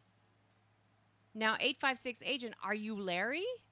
See, there's therein lies the confusion. eight five six um, agent. No, I remember somebody saying the wine's coming, but this is this is actually a New Jersey winery. Yes, so I'm and it very says curious. Right here. Our Cabernet Sauvignon is earthy, earthy, with blackberry aromas and hints of mint and vanilla. Aged in American oak, its medium-bodied character makes it perfect, a perfect pairing for grilled chicken and lean red meats. What about fatty red meats? I don't know, but I'm sure we, it goes with fatty red meats too. We we will definitely be opening up one of these bottles on Red Wine Friday. Yes, we will open this baby up. We'll save it for Friday, so let it age. This is twenty seventeen. So it's been around for a couple of years. Yes. And so it's going to be superb, I'm sure. Okay, so he's He's clarified. Not Larry, though. He is not Larry, he's but not the Larry. Wine is really, really he's good. He's not his other brother Larry or his other brother Larry? So he's not from the yeah, winery. He I just shipped so. it from the winery. I, that's what that's what I originally thought. But then when you mentioned, I was like, well, maybe he is. So no, he is not Larry. His name, what is your first just, name, though? So at least I can, not Mo and not Curly. I know. I get it, Swedish Chef. So we want to thank you very, very much, uh, eight fifty-six Agent. For these we have to make a road trip up there. I know. I didn't it's realize it was It's in Winslow, so New Jersey. Not Winslow, Arizona, because that's such a fine place to, to see. It's a... It's a uh, you remember that song, Robin. Uh, and I've been standing around the corner in Winslow, Arizona. Arizona. It's that, from the Eagles, Take It Easy, yes. for those of Take you who don't easy. know the song. That's good knowledge right there. So we have another box we have to open up, too. So thank you very much for the wine. You know we will serve no wine before it's time. Actually, we will. We'll serve it whenever we get it, and we will have it. Now there's another box. Now, Jack, are you going to rip that up? Wait, we got to do the open the box segment. Yes. We gotta, this has to be Hold done on. officially, Jack. Jack started ripping it off. Give me a little Eagles. No, not the Philadelphia Eagles. And not Carl Winslow, of course. Remember which show Carl Winslow was the dad in? I don't. It was on Friday nights on A B C. See, I didn't want to step on that. Not Kellen Winslow. And certainly not Kellen Winslow Junior, unfortunately. His name is Mike. Mike! So take it easy, baby. That's right. King of Prussia Joe knew it. You know who Carl Winslow was? He was the dad on Family Matters on Friday night. I remember my daughter loved that show. Every Friday night it was Family Matters. Really? Remember? I never watched and, it. And it was the African-American family, Carl Winslow. And that's where Urkel came from, Robin. He's also Powell from uh, the Die Hard movie. That's right. No, he's been he's yeah. been in a lot of movies. I think he passed away, though. I got to check. I don't think. Oh, the dad, you mean? Carl Winslow. I think the dad fat passed away. Can you away. look up Carl Winslow for me? I will in me? just a second. But it, Loved him on... on uh, oh, it is Mail Time. He was a Die Hard, too, yeah. He was in a lot of movies. Here's the mail, it never fails. It makes me want to wag my tail. When it comes, I want to wail. Yes! Yes! Yes! Now, Jack, you already opened it and then you put it no, back together? This was opened already from the bottom. I don't know why. This was. I didn't do this. All right, open this on bitch up. Just go ahead, open it up. Jack didn't even ruin the open. Oh, what's in the box? Or in other words, what's in the fucking box? Exactly. Wait a minute, there's three boxes inside the box? We have headsets. Let me see them. So. Wait a minute. Here, can I have the uh, shipping label, please? Yes, ma'am. Shipping? So Robin asked for this last week on the air. Because and of course, of and I said, how many do we need? And you said, I said, we only need like two. Rob says, no, no, no, we need three. So what do we get? A box with three of them in there. Three. And these are Audio Technicas, and these are the headset mics. Okay, these I are know. The this is fine. So this is from, again, the most amazing, supportive listener ever in the entire freaking world, A J Lopez, who purchased us the last three on our Amazon wish list. And for He those purchased all four of them. Yes. So now we have four headsets, and we're going to use these when we go out and do remotes. So that we, because we're not going to have all this equipment right. with us when we travel. So one of the problems that we had about doing remotes is that we would have to break everything down and then package it up and then set it up again. Correct. And setting up these boom mics and, uh, excuse me, the scissor mics and and scissor. The, and having the stands and the weights. You like the scissor, by the it, way, Robin? It was it was a lot. So um, it would be. One of and most people nowadays when they travel, exactly. they travel with, with headset mics. And then when I break into play by play, I seem I look more authentic when I'm doing this. Yes. Here's the dude. So, by the way, the Giants and I'm up thirteen to nothing, and through the going to the bottom of the fourth in Colorado at Coors Field. So these are fantastic. Um, they have all the cables that go with the um the, the plug into the regular professional boards, um, X L R and headset. So it's all in one. We don't have to bring mics. We don't have to bring other headsets. All we do is bring those, and boom, we're good to go. And as they say in Spanish, headset de broadcast, estero con microfón de haste dinámico. Dinámico. You know what that means, Robin? There's nothing else in there. It's already empty. No, it this, means... this was at the door when I walked in. Oh, oh we got another package oh. today? Yes. Oh, man. Oh, what's in the box? What's a bag? We got to have what's in the bag. I did not know that. It's not, well, it's Robin's son's birthday, and we're getting all the presents. Screw him. He's in San Francisco. All right. So this is this is a surprise package that I have no idea what it is. Is it more wine? Uh, the, unless it's add your own water. You know, just add water, and it becomes wine? This is... Uh, what are these? It says here, hi, Robin. And this, by the way, other people that give us gifts, make sure that you put these like little gift notes in there so that we know it's from you. But this is... Uh, well, you're already complaining and you're getting no, a gift? No, I'm not complaining. I'm saying oh, that he did a great job. Uh, this is from uh, from the fabulous Paul Lindemann, otherwise known as Pal six five five eight. He says, hi, Robin and Tony. I've been following Tony since his E S P N days. He's still the best in the business. Enjoy some quality cable action on me, yo, and come back to Minnie. The animals have thawed out. So Beautiful. this is ah, this is another one of our awesome cables that we need. And Paul's in Minnesota and Minneapolis, yes, right? So in the Twin Cities, it is thawed out now, yes. there, isn't it? So I mean, here's a, th this is the thing. You, th we have all, all sorts of different price ranges on there, and um, instead of having to break this down and utilize the cables that are already all nicely situated and going through um, our our set pieces. We then, when we're going on remote, then we have a different cable to, to, to pack with us. So this is awesome. Thank you so much, Thank Paul. you. Thank you, Paul. By the way, you see what the Colorado Rockies, so the, the broadcast that we're watching of this game is actually the Colorado Rocky broadcast. Look what they've done to the screen. We've got to take a quick picture of that, Robin. The Rockies are so embarrassed at this game. Ah, they just took it off. We'll have to rewind it. They actually did. You know when they have the markers where they can make lines on the screen? The one of the broadcasters took his pen, the digital pen, and he crossed out the score on the scoreboard at thirteen to nothing. They're so embarrassed. I got to take a, a screenshot of that. It was hilarious. All right, you can stop right there. It's right there, Rob. You'll see it. One, wrist roll it and then stop it again, and you'll see what I mean. Whoever is in the broadcast booth for the Rockies has scribbled out on it. the screen the score. That's absolutely brilliant. Sad face on there. That's absolutely brilliant. Oh my God. Uh, that is absolutely great. That is really, really cool. That's a sense of humor there. The home team guy covers up the score. There's no way you can't. There's nowhere to run. There's nowhere to hide. That is. You funny. know what you can run for? Run for the Rockies. Exactly. Run for the mountains. Isn't that the Coors thing? What's their one of their things? Head for the mountains. Head for the mountains. Get the women and children out of there for their own safety. It is thirteen nothing Giants. And he's, scro he's scrolling out. He's scro Look at that. He's doing it again on the screen, crossing out the score. That I is unbelievable. I will you know what? I'll, I'll post this. Post that. That's really, really funny. Is that Jeff Samardzija, of course, former Notre Dame great, Jeff Samardzija, wide receiver in college, as you well remember, Jack, because you know that stuff.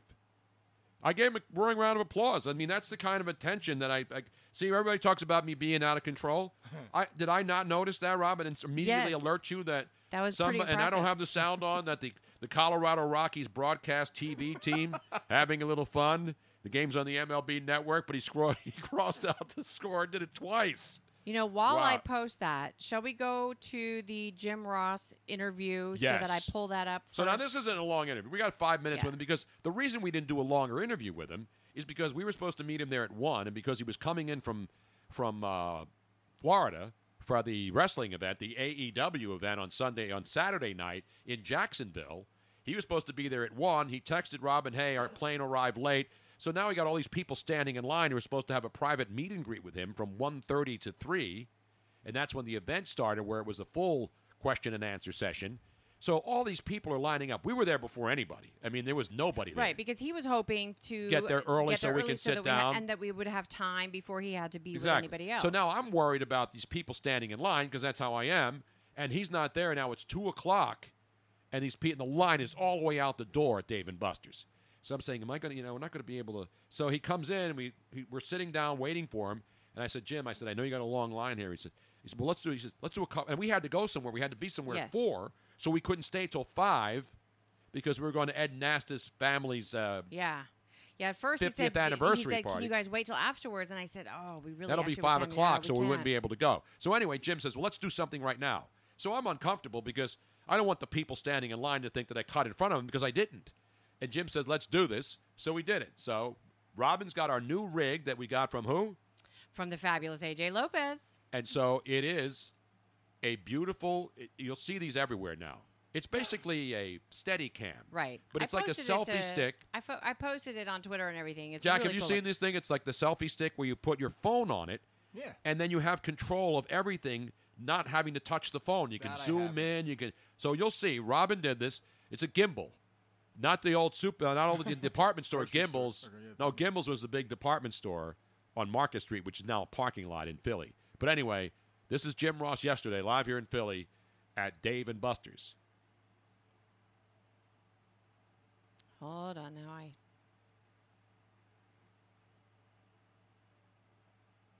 You have it, Hunter? Yeah, I do. I had to do it all on this computer, which makes it a little bit more difficult. So all right, we here have we it. Go. And, and there's, it works. All right, he's back in from Jacksonville. Saturday night, now it's Sunday. How you feeling, Jim oh, Ross? It's sleepy. Good to see you, man. Sleepy time. No good. No good, man. It's called coffee, folks, and energy. And I was telling Tony before we went on the air, when you get to be my age, if you get booked, by God, you go. So here I am. I watched some of the podcasts. We were overseeing uh, Jeff Lynne's E L O, talking about legendary performers. Jeff Lynne, great singer. You know, and it's funny because you're an older guy, I'm an older guy, Jeff Lynne. We can still keep it going. People, a lot of younger people are not respecting the greatness that is Jim Ross. I mean, I do, and the wrestling fans oh, yeah, do. Well, but what's going on out there? Why do people not respect greatness anymore? Well, they haven't tried Blue Chew. One of my great sponsors, ladies and gentlemen. And I told Conrad, we got another sponsor. Our other sponsor is Manscaped. It's testicle cream for deodorant and to soften your skin. I said, that's going to be an interesting read. No, but that's that's something we all need, right? Oh, I would hope. Some of us. All right, last night, Saturday night, yeah. Jacksonville, great crowd. Mm-hmm. I think I got to watch the pre, but then I had to run out. Went really well. Yeah, it was good. And we had it. Buffering, sorry. Buffering? Oh, an error occurred. What kind of error occurred? How rude. We were rolling along in my automobile with no particular place to go. I know. This is just rude when an error occurs. Hold on. Let's go to... But obviously, yeah. people are loving this. It's funny. Here's the funny thing about this. Here's how strong social media is. Here's how strong, like this outlet, for example. People should never underestimate these things, simply because uh, the social media power, the muscle, is incredible. Last night, we had guys come out, got introduced, shocking pops. Oh. And I'm thinking, how the hell do they know these cats? They have, they're not W W E regulars. They're not, you know, it's, I'm, I'm talking about not guys like me, it's been there, or Jericho, mm-hmm. new guys. But the fans follow them on the streaming and all these things. They become, now they're, they're over, they're stars. And that's why the podcast, the J R Grillin', I mean, you got so many things going on. Yeah, I enjoy that too. Conrad's a great uh, host. I told him the first time I did a show for him, Uh, they sent me my script. It wasn't a script to memorize you. You say this, I say that. It was just a, it was on a topic, and it hit all the backstory of the topic. Uh, and so uh, I got the script. It was like ninety pages.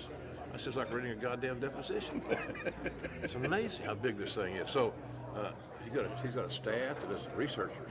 We have researchers, Tony. I have a researcher right there, Miss Robin. Oh, she's the best. Well, we ain't gonna buy like Miss Robin. I ain't gonna brag about that deal, but we, we got some good people. Now you got another pay-per-view coming up in August, right? So August thirty-first, yeah, in Chicago. And so you're traveling around. I mean, Jacksonville obviously is the home base, right? Well, we think so. De facto, yes, but not officially. Okay. I, I, I got a sense it might be uh, in Atlanta.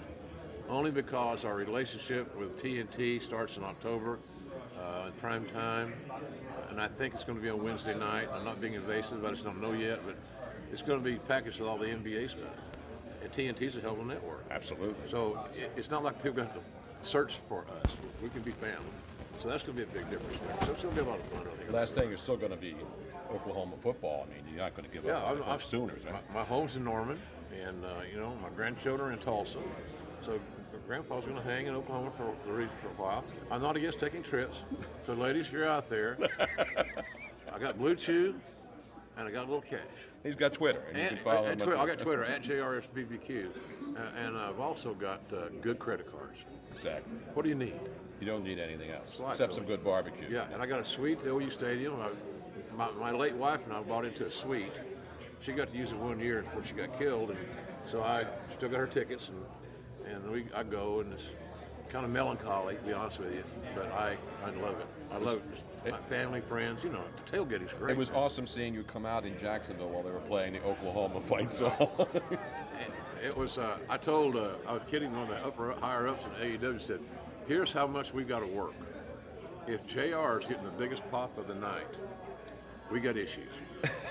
Because they ain't going to see my fat ass, no, no, no, no dressing tights, I can promise you. Jim, always appreciate some minutes with you. Thank you so oh, much, you, man. It's You're the best, man. You. You're a legend, brother. No, not like you, man. Jim Miss, Ross, Miss, everybody. And Miss Robin. And Miss Robin, don't forget her. Thanks, buddy. How great was Jim Ross? All right, he's back in. I could have talked, just like Charlie Steiner, I could talk to him for an hour without even blinking an eye. And uh, the reason we had to cut it short because he had a line of people. Yeah. But he was nice enough to do that. We talked to him last week, said, hey, yeah, definitely, I'll come in, one o'clock, we'll sit down, we'll do it, and then boom. So we really didn't get to cut, cut, cover a lot of things, but we talked about A E W, and there were some people criti- crit- critical of it. And I said earlier, the reason that wrestling is so popular is even if you get something wrong, people are talking about it. Like last night here in Philly, Extreme mm-hmm, Rules, mm-hmm. W W E, right. Big event at the Wells Fargo Center. And people were complaining because Brock Lesnar won at the end, the Universal title, whatever that is. I think he gets a couple of tickets to Universal Studios in Orlando and in Los Angeles. But anyway, so people didn't like the fact that he won. So what do they do? They get pissed off because what the purpose of that was, was now they know they can build up to SummerSlam or the next big pay-per-view. So if everybody's happy, then they're going to say, oh, I don't need to watch the next pay-per-view. If everybody's pissed off because they don't like the results, Smart. Then they say they got to come back and watch the next pay-per-view. That's what marketing is, and that's what the genius, and that's why the W W E is Blockbuster. And the people who say that this new A and A E W, All Elite Wrestling, isn't going to work, why would you be against it? Because there's more product out there. Yeah. Do they take stars from other? Yes, that's what they do in all sports. You get the you get a couple of stars. You start your own company. By the way, they have Shahid Khan, who's the owner of the Jacksonville Jag- Jaguars, one of the richest guys on earth, buying into it. His son Is actually hired Jim Ross and said, hey, we want you to do this, and we want a guy who's a legend in the business to be and the face of the everybody product. Everybody loves. There everybody is not loves J R. There's one person out there who doesn't love J R. Exactly. And uh, so so you heard him mention about, you know, that he's a little bit lonely and, and the, making jokes about women. So now he is officially on my I'm still awake, it's after midnight, who should I talk to list. So he, I, I told him, I said, okay, expect expect text messages. If I'm bored and nobody else is awake, I'll text you. He goes, all right. He's like, I no, like he's, that. That's a great, great guy. Not because he, because I know him or because he's listened to me or I listen to him. He's one of the best there is, is out there. And the fact that I'm, I'm, I have a chance to get a chance to talk to him is awesome. Yeah. But it's a shame we didn't have more time, though. We got to get, when he comes back to Philly, we got to get him down here in the wine cellar. And we'll do like an hour with Jim Ross. How great is that? Absolutely. How great is that? And let's not forget, the, the other person that was also supposed to, we were supposed to do a double interview was uh, Conrad Thompson. Yes. He was going to be part of it, but because they were so last minute and... And they had to do, they right. had a, it, it had all those actually, people there. Conrad actually started d- dealing with everybody that was standing in line exactly. so that J R could come over and, no, and do a, a little fun. quick one. So. And you know, I'm a wrestling. I'm one thing about, because people always eat me, why don't you talk about wrestling? You know, I used to, I was a huge wrestling fan, going back to Bruno Sammartino days, you know, and George the Animal Steel. Right. I used to go watch wrestling tapings yeah. at the old Channel forty-eight studios. Yeah, you tell me every time we go by there, like, that's where they we used to, to tape it. wrestling on Saturdays there, and then they would re-air them the next Saturday. So they would do tapings as live, but they didn't say they were live, but it was people in an audience. They would bring people in, sit down, and then they'd bring out the biggest names in wrestling. And so I grew up watching wrestling. So I don't hate wrestling, but the problem is the whole thing is there's so many different divisions and new guys, and I don't. It's hard for me to keep track of all the new wrestlers. And I don't have, you know, I don't hate wrestling. I get it, but I, I went through all the eras. You know, I remember in, in New York in the eighties when, when, uh, you know, when it when it reinvigorated because they were going. When Bob Backlund was the champion. Remember when Bob right. Backlund was the W W F champion before they became W W E? He was a clean-cut guy. And people were like, ah, this guy's just a good wrestler. You know, he doesn't have any personality. He doesn't have shtick. He just went out there and wrestled. And that's what launched the era of all the characters. The guys like, obviously, down in Tampa, the Hulk. great Hulkamania. You know, you go down the list of yeah. all the amazing, amazing, talented guys who were showmen. They weren't just wrestlers. They made it a show.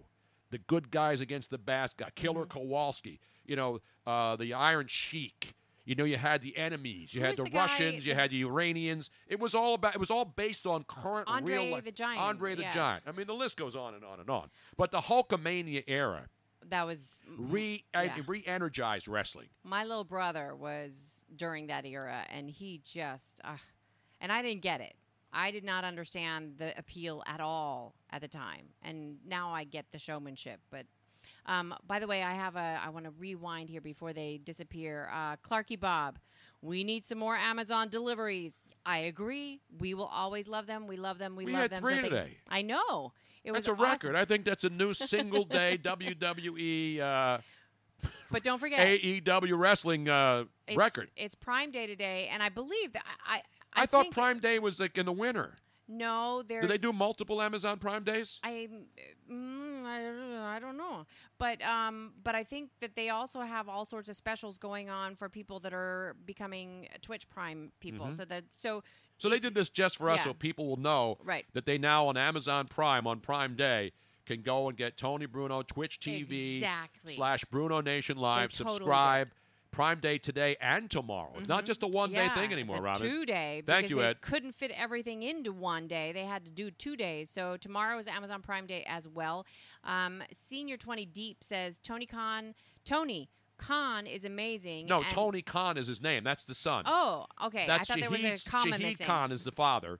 He's the, the billionaire. So Tony Khan is amazing and a wrestling fan, which yes. is what makes him that much better for this. No doubt about totally it. Agreed. And as I mentioned, you got you have first of all you have big money backing. That's not some fly by night yeah. organization who's just saying, "Oh yeah, we got some money. Well, let's do this thing." And and the money's not just suddenly going to disappear and then people don't and, get paid like a certain organization that just went under again. And by the way, T N T's involved. Yes. So you got a major network that's going to air your product. So you got the major thing, you got major financial backing, you got fans who are willing to come out, and as he, as Jim Ross mentioned, the fans in Jacksonville, they already know all these, yeah. uh, and they're not even the big names. Everybody knows Chris Jericho, but like even the, the up-and-coming stars. Well, I think uh, his point is it's different now. The reason why they know all these names is they don't have to wait until they see them on T V because they, all these guys have social media accounts, exactly. and they're promoting themselves, and yesterday and at Dave and Buster's, there was a whole section of memorabilia, yeah. signed autograph, pictures, D V Ds. So people who are into wrestling at that level, they're into everything. I mean, yeah. they're buying D V Ds, they're buying autographed pictures, they're getting, it's just like any other phenomenon. And wrestling went away for a little while, came back, and when you think it's going away again, there's another generation of younger fans and the old school people who are still, they be, you know why? Because there's action. You know, when people say, why do you watch wrestling on a Monday instead of a baseball game? Because these fans want yeah, action. They want action. And as Charlie Steiner, who does baseball, was saying, you know, you put three sports on a screen, I know. And the baseball one is the one that's running the slowest. And that's why a lot of fans are, are gravitating to either video games, Fortnite, all these other things, because there's action I know, involved. I mean, honestly, if you had those three screens up and, and baseball's in the middle, you kind of go like, hey, is the middle one, is it buffering? Is it frozen? No, nah, but people still love baseball. I'm not. Uh, listen, I love baseball. I know, but if but it, you love baseball because of the history and the game, and, and there's there's a there's part of your heart is in it. But if let's be honest, if baseball were introduced today yes. as a brand new sport, well, that's Keith Olbermann's theory. Yeah. He he said that, and nobody's a bigger baseball yeah. fan than Keith. Exactly. So anyway, I'm not here to bash baseball. I no. love baseball. But anyway, uh, no, um, they were not. There was no, you know, I should have brought some copies of Madden oh five, oh six, and oh seven yesterday. I didn't know there was going to be important memorabilia. I would have been signing, but we had to go. Well, we had to go all the way up to Bridgeport by four o'clock. I know. And here we are, and it's three o'clock, and we're still interviewing Jim Ross. Vorpal J says, how about this? What if Bruno plays the new Madden game with a celebrity guest live on Twitch when the game comes out?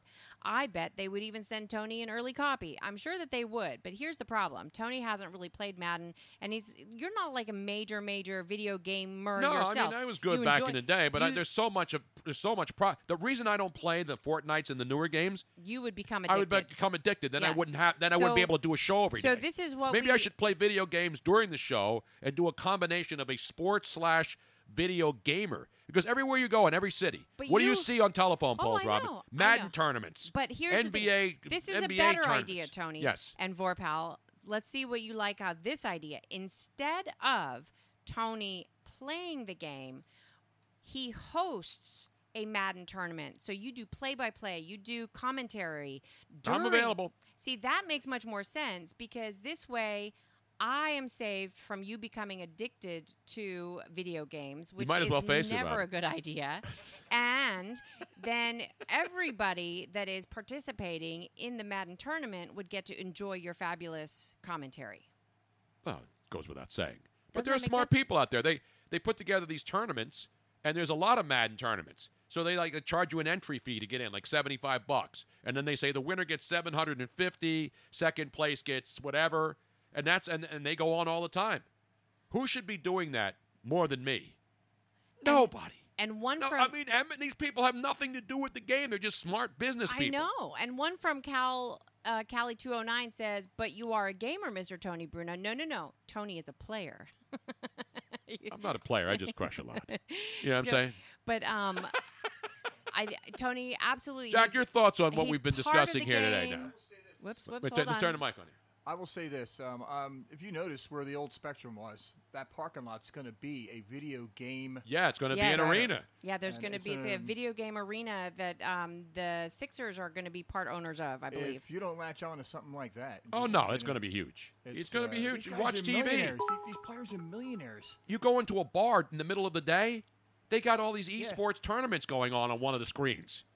They're going to take away the talking heads and put up esports. That's what they do, and it's huge. Mm-hmm. It's, and these are the younger generations that are now. This is their. This is what I'm, they're doing, and they're going to be doing this for a long time. I'm, I'm raising one. My fifteen-year-old son. I swear to God, I'll get up to use the bathroom at four o'clock in the morning. I see a glow in the basement. He's down there watching someone else play a video game. I know that's uh, the Ninja on on Twitch. Oh, there's oh, a well, there's not, and there's Ninja's a lot. Not he's the not the only one. one. He's the biggest. You know, A J in San Antonio pretty much nails it. Forget Comic-Con. When is Bruno Khan? Oh, yeah. Not Tony Khan, who was the son of the great Shahid Khan. In And, you know, Shahid Khan has that great handlebar mustache. Yes, he does. That's a good look right now, there, baby. Uh, just because I want to make sure that we are recognizing everybody, so we're going to do it all in one chunk. I want to um, thank you, D. Ruiz, nineteen seventy-one, just subscribing on Prime. Woo! Beautiful. Beautiful. Um, Rebel Man, A J in San Antonio, K. Bry. Um, let's see, D'Amico two one five, Jolly Roger six seventy-three, Trevor from the two oh three, Scrapple Joe, and... And Mandine is in there, too. And Dean, and everybody, Dean. Thank you so much for it's all like, of your bits. You do not understand how appreciative we are, even if we don't get around to mentioning it because we're actually in the middle of talking about something um, else. Your bits do make a difference, and we thank you. It is your way of showing how much you love the show, and it's like buying us a drink. So uh, with, without us having to get drunk. Although, you know, we wouldn't mind a drink as well if you ever see us out and about. So do not be afraid to approach us. Like some people. I'm approachable. I'm not yes. like Megan Rapinoe, who like somebody asks for an autograph rarely, and I don't even make eye contact with the person and just hand them, hand them back something. Unbelievably like, I don't got to rip her again. But, but you know what? I've never done that. In, I'm not as big celebrity like she is. Let's be honest. I'm not pretending. My, I'm not putting myself in that stratosphere. But the rare times, and there have been times where people considered me a celebrity, mm-hmm. and they would ask for an autograph. I would be, I would be absolutely, I would be honored. I'm so honored that people would actually it's say, "Hey, can I have your autograph?" Because why would I not look at them? The, the the funny part is when people think that you're so much of a celebrity that they're afraid to approach you because they're like, "Oh, we don't want to bother." And Tony. I'm not. I'm a regular yeah, person. So are all these other people, by the way. All these other people, just because they're more famous and because they have a gazillion yeah. dollars. They're regular human beings. They are, but sometimes they two-time you. And, and I get it if you're. If, I get it if you're hassled. The thing about the Megan Rapinoe thing that I saw over the weekend that bugged me is that she wasn't like walking down the street and no. people were swarming on her. She wasn't at an autograph show where a lot of people there. They pay money and no. you sign. You know, and, and one of the things that I've learned as a sportscaster all these years is one of the biggest complaints we get from people who are sports fans is when they go to like whether it's a baseball game and they're like supposed to sign for an hour outside. You know, you can walk on the field and then play. You take a right. picture, and then one or, one player. All it takes is one player to say, "Hey, you know, we're, we're I gotta go, gotta go now." And then people will take that as their first experience with a celebrity or an athlete, right. and say, "That guy was a jerk to me. I'll never watch or talk to him again." That's the point. If you're nice to people, and you're so, so mm-hmm. celebrity, and they're supporting you, yeah, they'll always remember that. Oh yeah. And it's just common sense. It's not like, I better be good to these people because they may become fans one day. Yeah. No, it's just the it's inside you. you you're, you're grateful because you're happy to be in the position you're in. And I never thought, to this day, I never thought I was a celebrity. I would always be, as I said, I would always be sort of in, in, embarrassed that people would think I was somebody important. I wasn't. I'm a guy on the radio. But when I see celebrities in, a, in, a, in an environment where it's not that hard to sign an autograph and look at somebody and say, "Thank yeah. you." Can you. I usually thank the people who ask for my autograph, not vice versa. not even a glance. I mean, it, it was. And people are defending. Listen, I'm not ripping her. I don't care what she does. I'm just saying when people are posting this stuff, and the the reason a lot of people like her more than they do is because of her political views. Right. I don't use political views to determine whether I like somebody or not. Mm-hmm. I think the women's team is ph- phenomenal. I don't hate any of these women. I don't care what their sexual preference is, their hair color, or their political views. They're the greatest women's soccer team of all time. But you know we have an update that even when you are a celebrity, yes. sometimes you do not get treated this, or sometimes you do get treated the same way as everybody else. We're going to do that one. But I got to do the other one, too, before we get out of here, Robin. Oh, wait a minute. It's four o'clock already. Yeah, I know. The show's over already, Jack? What did you do? I don't know. I Should we save some of these for tomorrow? Yeah, especially the one we were talking about uh, drinks and stuff. And uh, the, for the price of a drink, you can subscri- subscribe to the show. Okay. Actually, that's cheap for a drink. Five, uh, four ninety-nine a month. Where are you getting a five dollars? You can maybe get a five dollar beer at that's a happy half hour. Half a beer at the Phillies game. Yeah, the Phillies game, you can't get a beer for under twelve dollars. No. The point is, for the price of at least, for uh, for not even a, a cheap well drink, you can subscribe to this show for one month. You know what I'm saying? What are you pointing at, Robin? Um, apparently there's a Ben Simmons update. Yeah, no, that's the same story from okay. last week. Okay, I didn't they know. They just made the deal public because they can. Ben Simmons has signed his max-out contract with the seventy-sixers. That's not that's not new news. The only thing that's new is that they actually finalized the deal. Okay. So, Ben's, Robin, trust me. I just didn't want to. I was making sure that four ninety-nine, or you're out of your mind. four ninety-nine a month, you can't buy a well drink for four ninety-nine. Mm-mm. You can't buy a beer for four ninety-nine. You can't buy anything for four ninety-nine in a bar. By the way, it is now fourteen to nothing as Crawford. Brandon Crawford has just jacked one out of there. Oh, it's fifteen nothing Giants in the top of the sixth. Can't they just, can't the Rockies just basically concede defeat? Can they just walk off in a forfeit?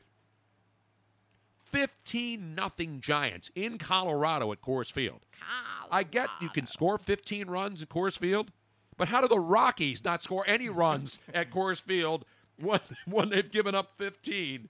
They have some pretty good players in Colorado. How do you get shut out by the San Francisco Giants? Now, Samardzija is pitching well. But when you can put up fifteen runs and you're not a really good hitting team, how do you put up no runs when you're the Colorado Rockies? Now, Tony, just asking. I am just confirming that we are going to keep all of the updates and everything that we had because we went we we had such a fantastic long fifty minute interview with Charlie Steiner. We're going to keep these stories for tomorrow. All right. Will they okay. hold? Make just put them on ice. They. I'll put them on ice. Put them on ice. Speaking of ice. Speak. By the way, uh, speaking of ice, no. I can't. I don't know how to work your phone, Robin. I hope I posted that tweet. I hope you did too. The one about the Rockies guy scribbling out the score on the I screen. That's what you were doing. Uh, I can't wait till he sees. No, you would, did not. All right, I st- see because I can't text when I'm on the air. I, I, I have to focus. Okay. I have a laser focus on broadcasting, Jack, as you so, can see that. I do. Just, just so that. So I this can't, is wait, what you want to do. Did you want to? I can't add even anything? Get a look from a hooker for four ninety-nine. Is this all you wanted to write? At, at Coors Field. Oh, at Coors Field. Yeah, that's okay. what I couldn't get. I'm okay. heading for the Rockies. The people are heading for the exits in Colorado today. They ain't heading for the already. They're already in the Rockies. The Giants just summoned baseball and said, "Hey, can we move to Colorado? If we, we moved to Colorado, maybe we'd have a better record." Can we switch uniforms just for today? Wow, and the Giants just keep lashing out, hit after hit after hit. Wow, they could, this is one of those games. You know what's going to happen here, right? They're going to put a position player in to pitch this game hmm. if you're the Rockies. Are you going to start using your bullpen? You're down fifteen to nothing, and it's the top of the sixth. You were down thirteen nothing in the second inning. That's crazy, man. You can get a chicken bake at Costco for four ninety-nine now, Robin. And a soda, too. Remember, Robin would get the chicken bake. I'd yes, always I get the, the hot dog. Bake. I'd always get the hot dog and the iced tea. Okay. Right, you've gone there. You've been to Costco, right? Yes. But Robin said, a hot dog. Are you kidding? Sometimes you don't want a hot dog, and those chicken bakes are awesome. You get the chicken bake, yo. We get the chicken bake. Not the wake and bake. Not the shake and bake. And not the Bake McBride. By the way, I was wrong. Tonight is not Italian Heritage Month. It's tomorrow night. And then Wednesday night is Star Wars night at the Phillies. Woo! By then, if they don't beat the Dodgers, between now and then, the entire franchise will be launched into space come Wednesday night. In the meantime, thank everybody for listening today, watching on Twitch T V. We'll see you tomorrow right here, same bat time, same bat station. Don't drink and drive, don't text and drive, and God bless America. It's still the greatest country on earth. In our world here, we live a happy little mountain. Thank you for listening to the Tony Bruno Show on Bruno Nation Live. Don't forget to subscribe on the Twitch mobile app so you don't miss any of Bruno Nation's hilarity and hijinks, because it is definitely must-watch radio. Of course, you can catch the archived audio on your favorite podcast app like Spreaker or iTunes. Plus, if you subscribe via Twitch, you can watch any of our archived videos. We hope to see you back here every Monday through Friday. See you soon.